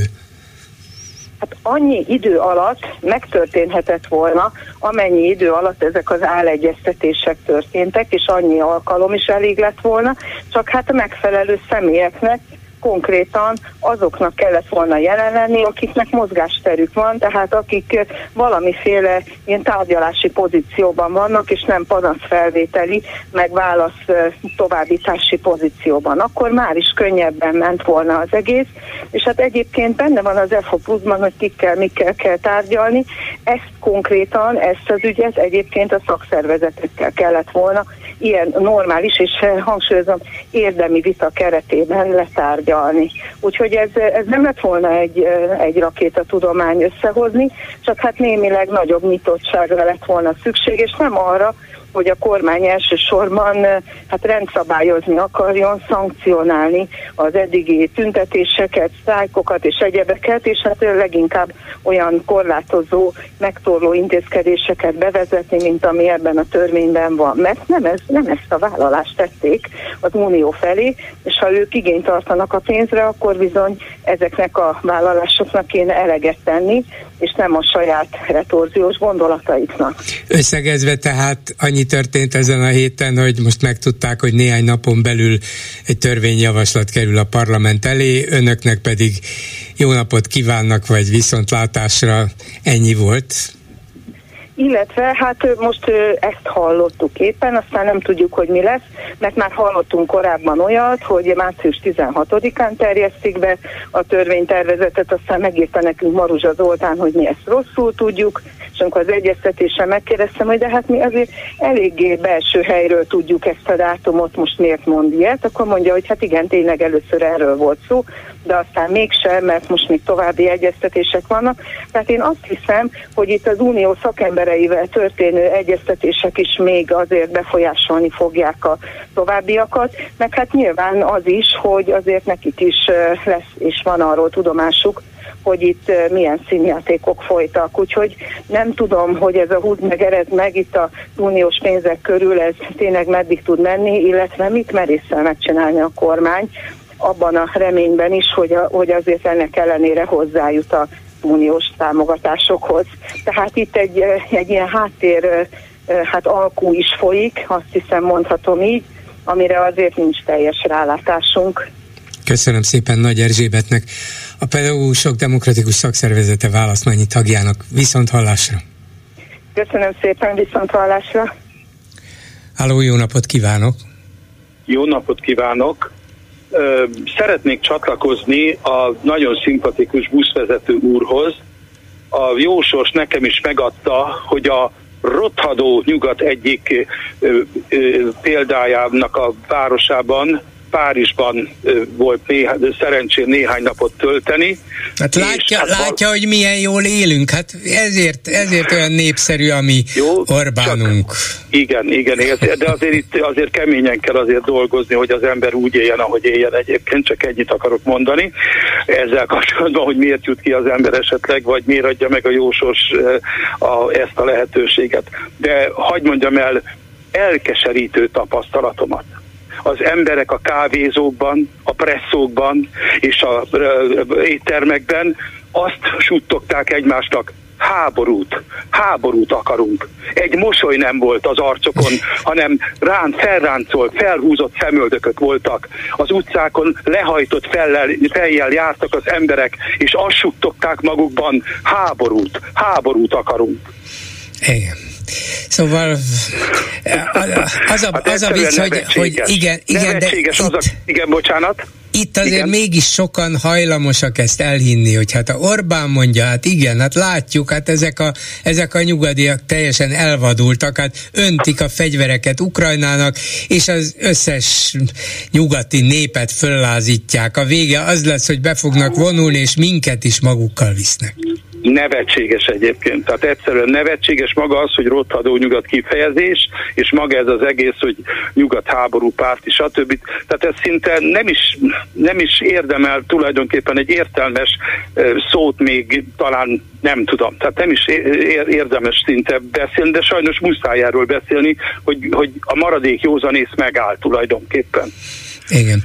A, a buszvezetőnk, kedvenc buszvezetőnknek ez a másik javaslata is keltett némi visszhangot, hogy nem azon gondolkozunk, hogy diktatúra, vagy még nem egészen diktatúra, vagy fasisztoid rendszer, vagy ilyen, vagy olyan rendszer, autoriter, önkényuralom, stb., hanem nevezük egyszerűen, mint ahogy annak idején Magyar Bálint, és ez azért él ma is, hogy maffia állam, és a, ennek a maffia államnak a vezére, a maffia vezér Orbán. Valaki a Viberen azt írta, hogy kéne még egy plakátkampányt is csinálni, és Orbán kalap a fején, és oda lenne írva, hogy Don Orbánú, ami keresztapánk, szóval megmozgatja az emberek fantáziáját, de az biztos, hogy, hogy a diktatúra használata az azért kétséges, mert, mert az emberek tudják, hogy meg nagyon sokan át is éltek diktatúrát, és nem azonosítják ezt a mostani helyzetet azzal, ami, ami egykor volt.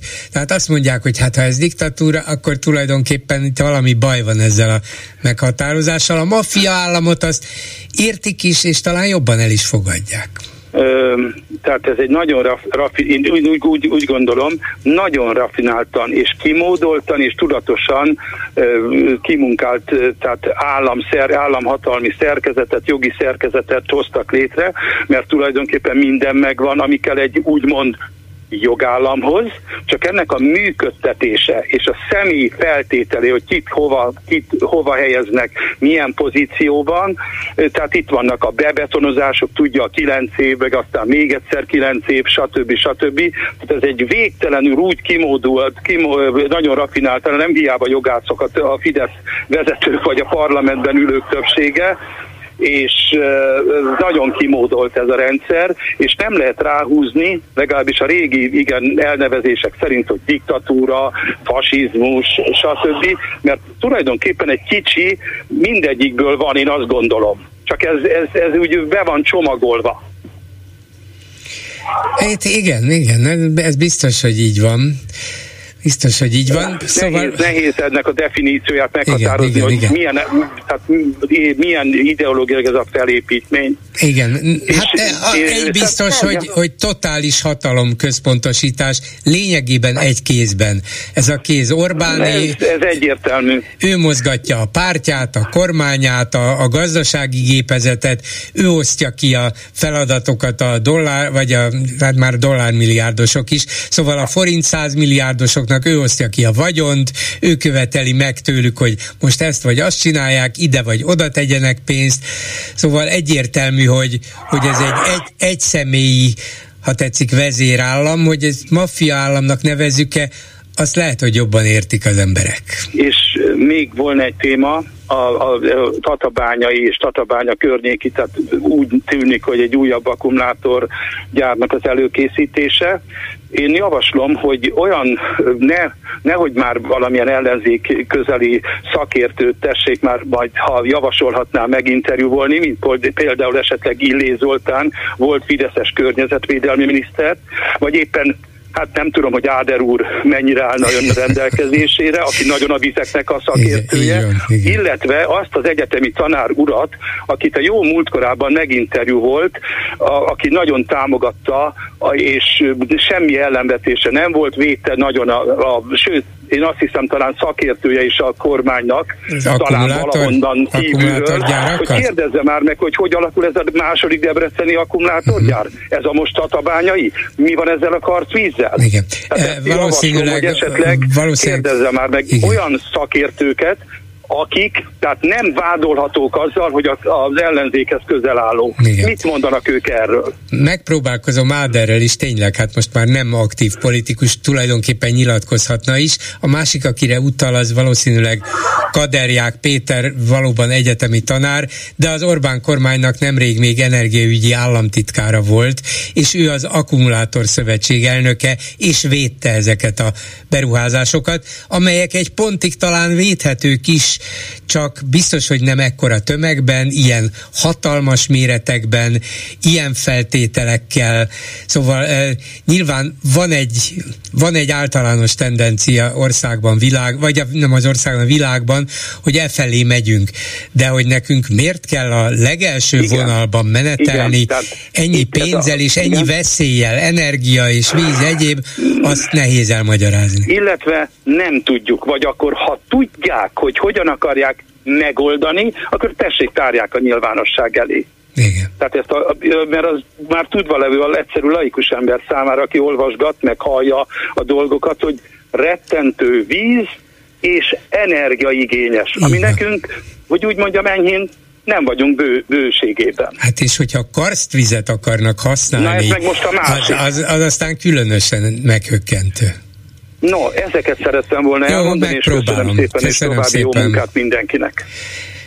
És Viberen valaki azt mondja, nem érti, hogy mi, mi is ez a repülőtér eladás, nem eladás, vételről volna szó, szóval Orbánék már tavaly fölvetették, hogy vissza kéne vásárolni a repülőteret attól a külföldi cégtől, amelyik a repülőteret üzemelteti, ezt annak idején még a Gyurcsány kormány alatt adták el egy egészen másik, de akkor is egy repülőtér üzemeltető cégnek, amelyik talán 75 évre megkapta a jogot arra, hogy Ferihegyet működtesse, és ezért nagy pénzt fizetett be az akkori magyar költségvetésbe. Most Orbán azt mondja, hogy nem, ez magyar állami kézbe kell, hogy kerüljön, tehát kvázi visszavásárolná annak a cégnek egy azóta már utódjától, amelyik most működteti Ferihegyet. Ez viszont nem akármilyen pénzbe kerülne, az első becslések szerint legalább 1400-1500 milliárd forintot kérne érte ez a cég, hogy visszaadja a jogot a magyar kormánynak, hát ennyi pénze Orbánéknak nincs, és ezért Katárhoz fordult tárgyalni a magyar miniszterelnök, hogy ők adják oda ezt a mondjuk négy, legalább 4 milliárd dollárt a magyar kormánynak. Ez azt jelenti, hogy ennyivel tovább adósodnánk el, és tulajdonképpen a semmiért, hiszen a repülőtér működik, ehhez igazán nem kell magyar állami tulajdon, még különböző nemzeti, nemzetközi díjak alapján jól is működik, míg hogyha a magyar állam tulajdona lenne, nem csak, hogy ennek a, ennek a hitelt összegét kellene visszafizetni, ennek a kamatait kellene visszafizetni, a mai kamatok ráadásul magasak is, hanem az összes fejlesztési, beruházási költség is a magyar államot, a magyar költségvetést terhelné, míg ez a mai helyzetben a külföldi működtető, üzemeltető terheli. Úgyhogy nem értem, hogy mi volna ebben az üzlet, de Orbán biztos tudja. Csak nem mondja el nekünk. Egy hallgató a vonalban, jó napot kívánok! Halló! Jó napot kívánok, uram, parancsoljon! Jó napot kívánok! Csak azért jelentkezem, mert egy tévedést szeretnék kiigazítani. Elhangzott, hogy az Ari Folytó Mephisto Fele című operájának a Igen. Kovalik Balázs által rendezett változatában, ugye a Mephisto az egyik jelenetben az unió zászlót teríti magára. Igen. Na most mindenki ellenőrizheti, hogy ilyen nem szerepel a rendezésben, hiszen nem olyan régen, egy pár hete közvetítették ezt az operát a televízióban, annak idején láttam is, és abban leellenőrizheti az ember, hogy a, ebben a Valpurgi szél jelenetben a Mephisto, akit egyébként egy nagyon híres operénekes nemzetközi sztár alapít, végig egy magas nyakú bőrkabátot visel, és semmifajta uniózászot nem terít magára. Úgyhogy sajnos az illető hallgató az tévedett, vagy rosszul emlékezett. Igen, hát ez is megtörténhet, de az nem lehetséges, hogy annak idején mégis volt egy ilyen verzió, csak talán sokan felsziszentek, vagy szóltak, hogy ez legalábbis félreérthető, vagy nem szerencsés, és a rendező változtatott rajta lehet, hogy érdemes utána járni, vagy megkérdezni Kovalik Balást, aki tényleg egy nemzetközileg elismert rendező. Én nem hallottam róla, hogy speciál unió ellenes ki kacsintásai, vagy kiszólásai, vagy beszólásai lennének, de még ez is megtörténhet.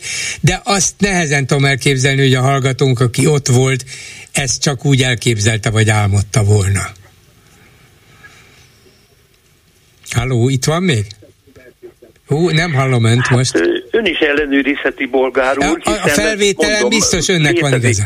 Igen. Róla egy közvetítés, egy operaházból való közvetítés, néhány hete leadták, most leellenőriztem ez alatt uh-huh. az idő Tényleg? alatt újra ezt a jelenetet, és semmi ilyen nem szerepel Értem, benne. értem. E, nyilván önnek, az is lehet, hogy önnek is igaza van, meg az előző hallgatónknak is, aki ott a helyszínen látta, és elképzelhető, hogy megváltoztatta a rendező, nem?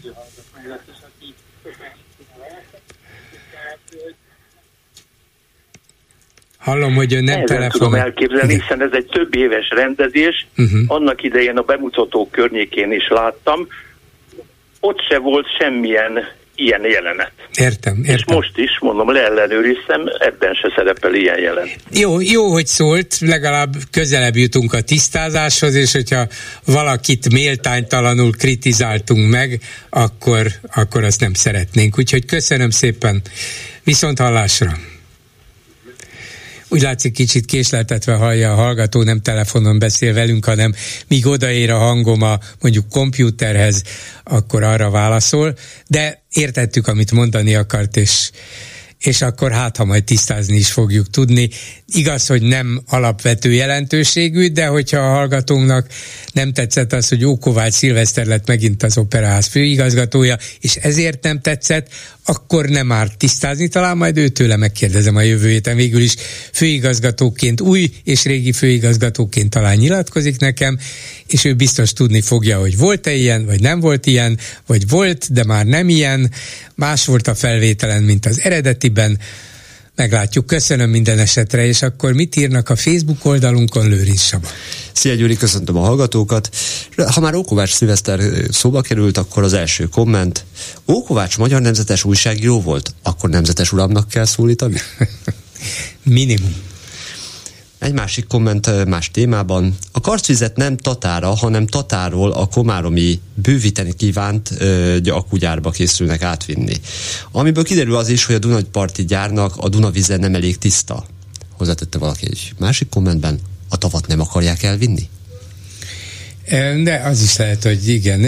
Valóban a Dunavíze nem elég tiszta, de hát tisztítani lehet valószínűleg még egyszerűbb is, sőt például azt a kínai akkumulátorgyárat Debrecenben állítólag úgynevezett tisztított szürke vízzel fogják működtetni, ezt a Dunával is meg lehet csinálni. A karstvizet odavinni, na az szerintem nem csak nagyon költséges, de, de nagyon felelőtlennek is tűnik. Hát, ezzel úgy látom, hogy a kommentelők túlnyomó része egyébként egyetért. A én, felé... attól, én attól vagyok megdöbbenve, hogy szinte hétről hétre derülnek ki újabb és újabb tervek, amikről eddig nem is hallottunk, hogy na jó, akkor Debrecenben lesz egy újabb akkumulátor. Képzeld a lakosságnak a folyamatos megdöbbenését, tehát gyakorlatilag jó, a vérnyomásuk... Tatán, vagy környékén. Mi, hogy mégis, hogy megy ez? Tehát a kormányzat gondosan gondoskodik arról, hogy a vérnyomásuk a lakosságnak me, me, magasan maradjon. Tehát ez az nem is meglepő, hogy így reagálnak rá, ahogy. A Ferihegyi repülőtér tavaly Európa legjobb repülőtere lett, írja egy kommentelő. Nem mellékesen, megérdemelten teszi hozzá. Érdekes módon a jelenlegi tulajdonosai túlnyomó részt külföldi nyugdíjalapok. Na náhogy kell a kormánynak, majd jól lerohasztják, mint mindent, amit megkaparintanak nem értem, hogy mi benne az üzlet a kormánynak. Jó, közvetve el tudom képzelni, hogyha a, a magyar állam a tulajdonos, vagy a kormány, gyakorlatilag, akkor úgy tudja a különböző szerződéseket, egyebeket mozgatni, igazgatni, kiválogatni a neki bedolgozókat, hogy az, az akár közvetlen hasznot is hozzon olyanoknak, akiknek ők szeretnék. De hát ma is lehet ilyen-olyan módon az üzemeltető figyelmébe ajánlani kiváló magyar vállalatokat és üzletembereket, és szerintem érthetnek is a szóból a jelenlegiek is. Szóval nem hiszem, hogy a kormány ebből a szempontból ma teljesen tehetetlen volna, de úgy látszik nekik nem elég valami nekik minden kell. Orbánnak kell az a reptér, mondja egy másik kommentelő, össze-vissza vegzálhatná a repülőket, ha valaki rosszat mond a kormányról, le se szállhat. Ez jó. Valaki feldobta a hírt, ez egy teljesen másik téma, hogy hat hónap múlva indulhat az első agyba ültethető kísérlet, amihez rossz van hozzátette. Kósa Lajos már be is jelentkezett. Hozzá kell tenni, ez nem én voltam, ez a kommentelő. Isten ments! Mi Ennyi lenne? Ennyi lett volna a Köszönöm szépen, egy hallgató a vonalban. Jó napot kívánok! Jó napot kívánok, Bolgár úr! Kóré Mária vagyok. Parancsoljon! Csak a rövid hozzáfűzni valom lenne, hogy amíg hallgattam a beszélgetéseket, a Mephistóra rákerestem az ominózus Kovari Balázs rendezésre, és a fidelio.hu oldalon van egy nem kritika, hanem egy széljegyzet a Mephistónak a, az előadásaihoz, és ott kifejezetten leírják, hogy mennyire felhődült a közönség, amikor palástként a Mephisto a EU-s zászlót terítette magára. Na tessék, és ez Úgy, mikor... Mégiscsak, a... mégiscsak volt. Hát én is úgy gondoltam, hogy az a hallgató, aki ott volt az operában és fölhördült, és azóta se felejtett el, mégiscsak látott valamit, és nem álmodta. De az lehet, hogy éppen a felhördülés és mások felhördülése hatására egy, aztán később levették, és, és más jelmezben szerepelt. És az már a televízióban ez a másik verzió uh-huh, volt. Az új verzió. Nem? Én azért mégis azt gondolom, hogy az lenne a legautentikusabb, hogyha megkérdezné a rendezőt, hogy mit is Igen. akart ezzel mondani. Igen, ez volna a legjobb. Meg is próbálom. Kíváncsi vagyok, hogy mit mond. Már csak Köszönöm azért is, mert hogyha jól emlékezem, erre nem esküszöm, csak ez van az emlékeimben, mintha ő is megpályázta volna az operaház főigazgatói posztját. Oh. és akkor kétszeresen is érdekes, de, de jó, jó, hogy észrevette ezt, köszönöm szépen. Látja, így, így működne egy jó újságíró, csak közben nekem még műsort is kell vezetnem. Úgyhogy nem tudtam még utána Köszönöm nézni. szépen. Köszönöm, Köszönöm. viszont hallásra. Viszont hallásra. Háló, jó napot kívánok! Jó napot kívánok! Hallgatom Tibor önt. Vagy. Jó, akkor én vagyok. Igen. Tibor vagyok. Hát ez a pár perc az nem lesz elég a mondani valomhoz, de de kezd, kezdjen neki, az a lényeg, aztán majd folytatni lehet. hát, hogy engem megértsenek ahhoz valamit mondani, hogy lépjenek jobbra-balra, előre, hátra, hogy kicsit messzebbről lássák a dolgokat, Magyarországon történteket. Elsősorban most, most hogy mégis egy konkrét témához kap, kapcsolódjunk, tehát hogy a Magyarország jövőre az elnöki pozíciót az Unióban eltölt, betöltheti-e vagy nem. Igen. Van erre jogalap, stb. Én, én uh, van, én ezt nem, nem akarom most eldönteni, jogász vagyok, de nem akarok ebbe belemenni, hanem arra szeretném felhívni a figyelmet, hogy a jogszabályoknak mindig is az erkölcs volt az alapja. Lelkiismeret, tisztesség, erkölcs. Ezen a vonalon mozognak a társadalmi törvényszerűségek. És itt is lehet, hogy nincsen a ö, uniós szerveknek ebben jog szerint igazságuk, viszont a lelkiismeret és az erkölcs alapján igen van, mert Magyarország kormánya az egy közösség ellenes, európai közösség ellenes tevékenységet folytat, és, és, és erkölcsi alapon nyilván mondhatja az Unió azt, hogy egy ilyen állam kormányában nem bízik meg.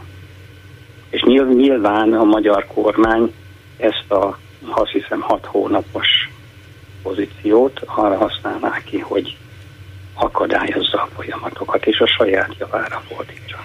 Igen, vannak olyan vélemények, méghozzá hozzáértő Brüsszelben járatos emberek részéről, hogy ez éppen egy abszolút abszolút holt idő, amikor éppen föláll az újonnan megválasztott Európai Parlament, hosszú ideig nem lesz új Európai Bizottság, sem csak az év vége felé, úgyhogy Magyarországnak semmi dolga nem lesz, nyugodtan rá lehet bízni a semmit.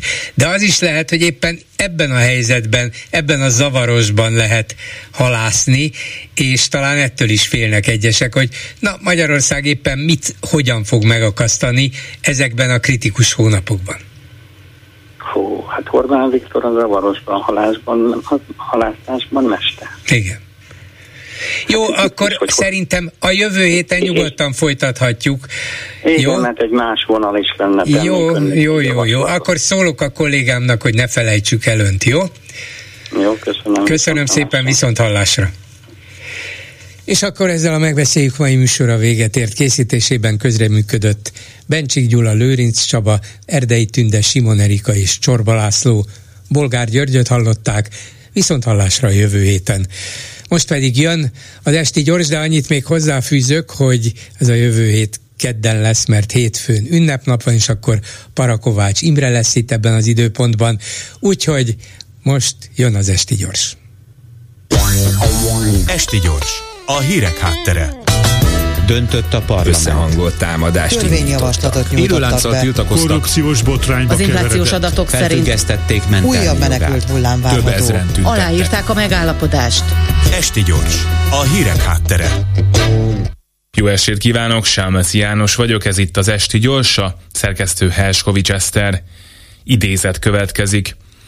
Egyébként semmi különöset nem csinált, hanem mást. Amikor én a magam, a már említett nívójú, de valóságos futbalista rutinjával láttam, hogy erre meg erre lehet mozogni, mert az adott helyzetben ez a legjobb, akkor ő mondjuk lépett egyet hátra. Épeszű ember, aki ért a futballhoz, egy Unser Einer ilyet nem csinált volna, csak egy hideg kuti. És teremtett ezáltal rögtön egy másik új teret, amelynek új esélyeit aztán már én is fölismertem, vagyis csak oda kellett neki passzolnom és gól. Erről egy lépéssel előbb nem volt szó. Igen tanulságos egy író ember számára, nem a kéznél lévő közül, a rendelkezésre álló közül a legjobbat kiválasztani, hanem a legjobbat megteremteni. Új teret.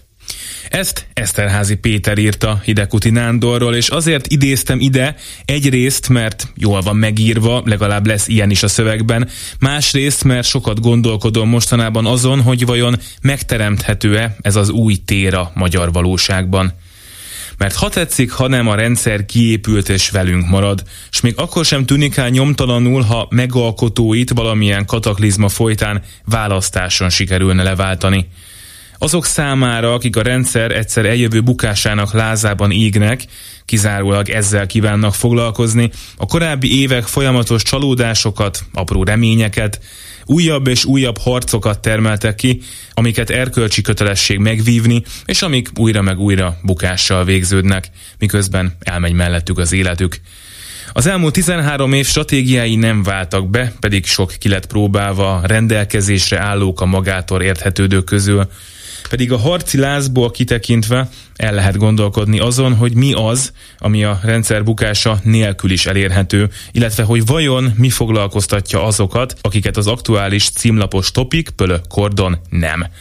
Azt, akinek most három éves gyereke van, elsősorban nem az fogja érdekelni, hogy ki lesz majd 2026-ban a miniszterelnök, hanem az, hogy mi történik azzal a gyerekkel az óvodában a következő három évben gyógyszerhiány van, szédülök, és nem tudtam kiváltani, amit az orvos felírt nekem. Tegnap is meghalt valaki, aki egy másik országban, vagy egy másik elmúlt tíz év után talán még élhetne. Nehéz így hátralépni egyet, és azt mondani, hogy ez van, itt élünk, de lássuk, mit tudunk mégis elérni, milyen célokat érdemes kitűzni, milyen közösséget tudunk teremteni, létezhet-e az az új tér, amiben jobb lehet az életünk, és amiben esetleg talán a rendszer maga is kikezdhető. Talán érdemes lenne megpróbálni. Jobb lehet az életünk? Nem tudom. A bizonyosság csupán munkahipotézisként létezik, tehát az összes lépés rendben lévő. Mégis olykor körül kell nézni és szemügyre venni magunkat és a tájat, a tájban magunkat és magunkban a tájat. A vége is Eszterházi. Itt talán nem is számít, hogy mit írtam a kettő között.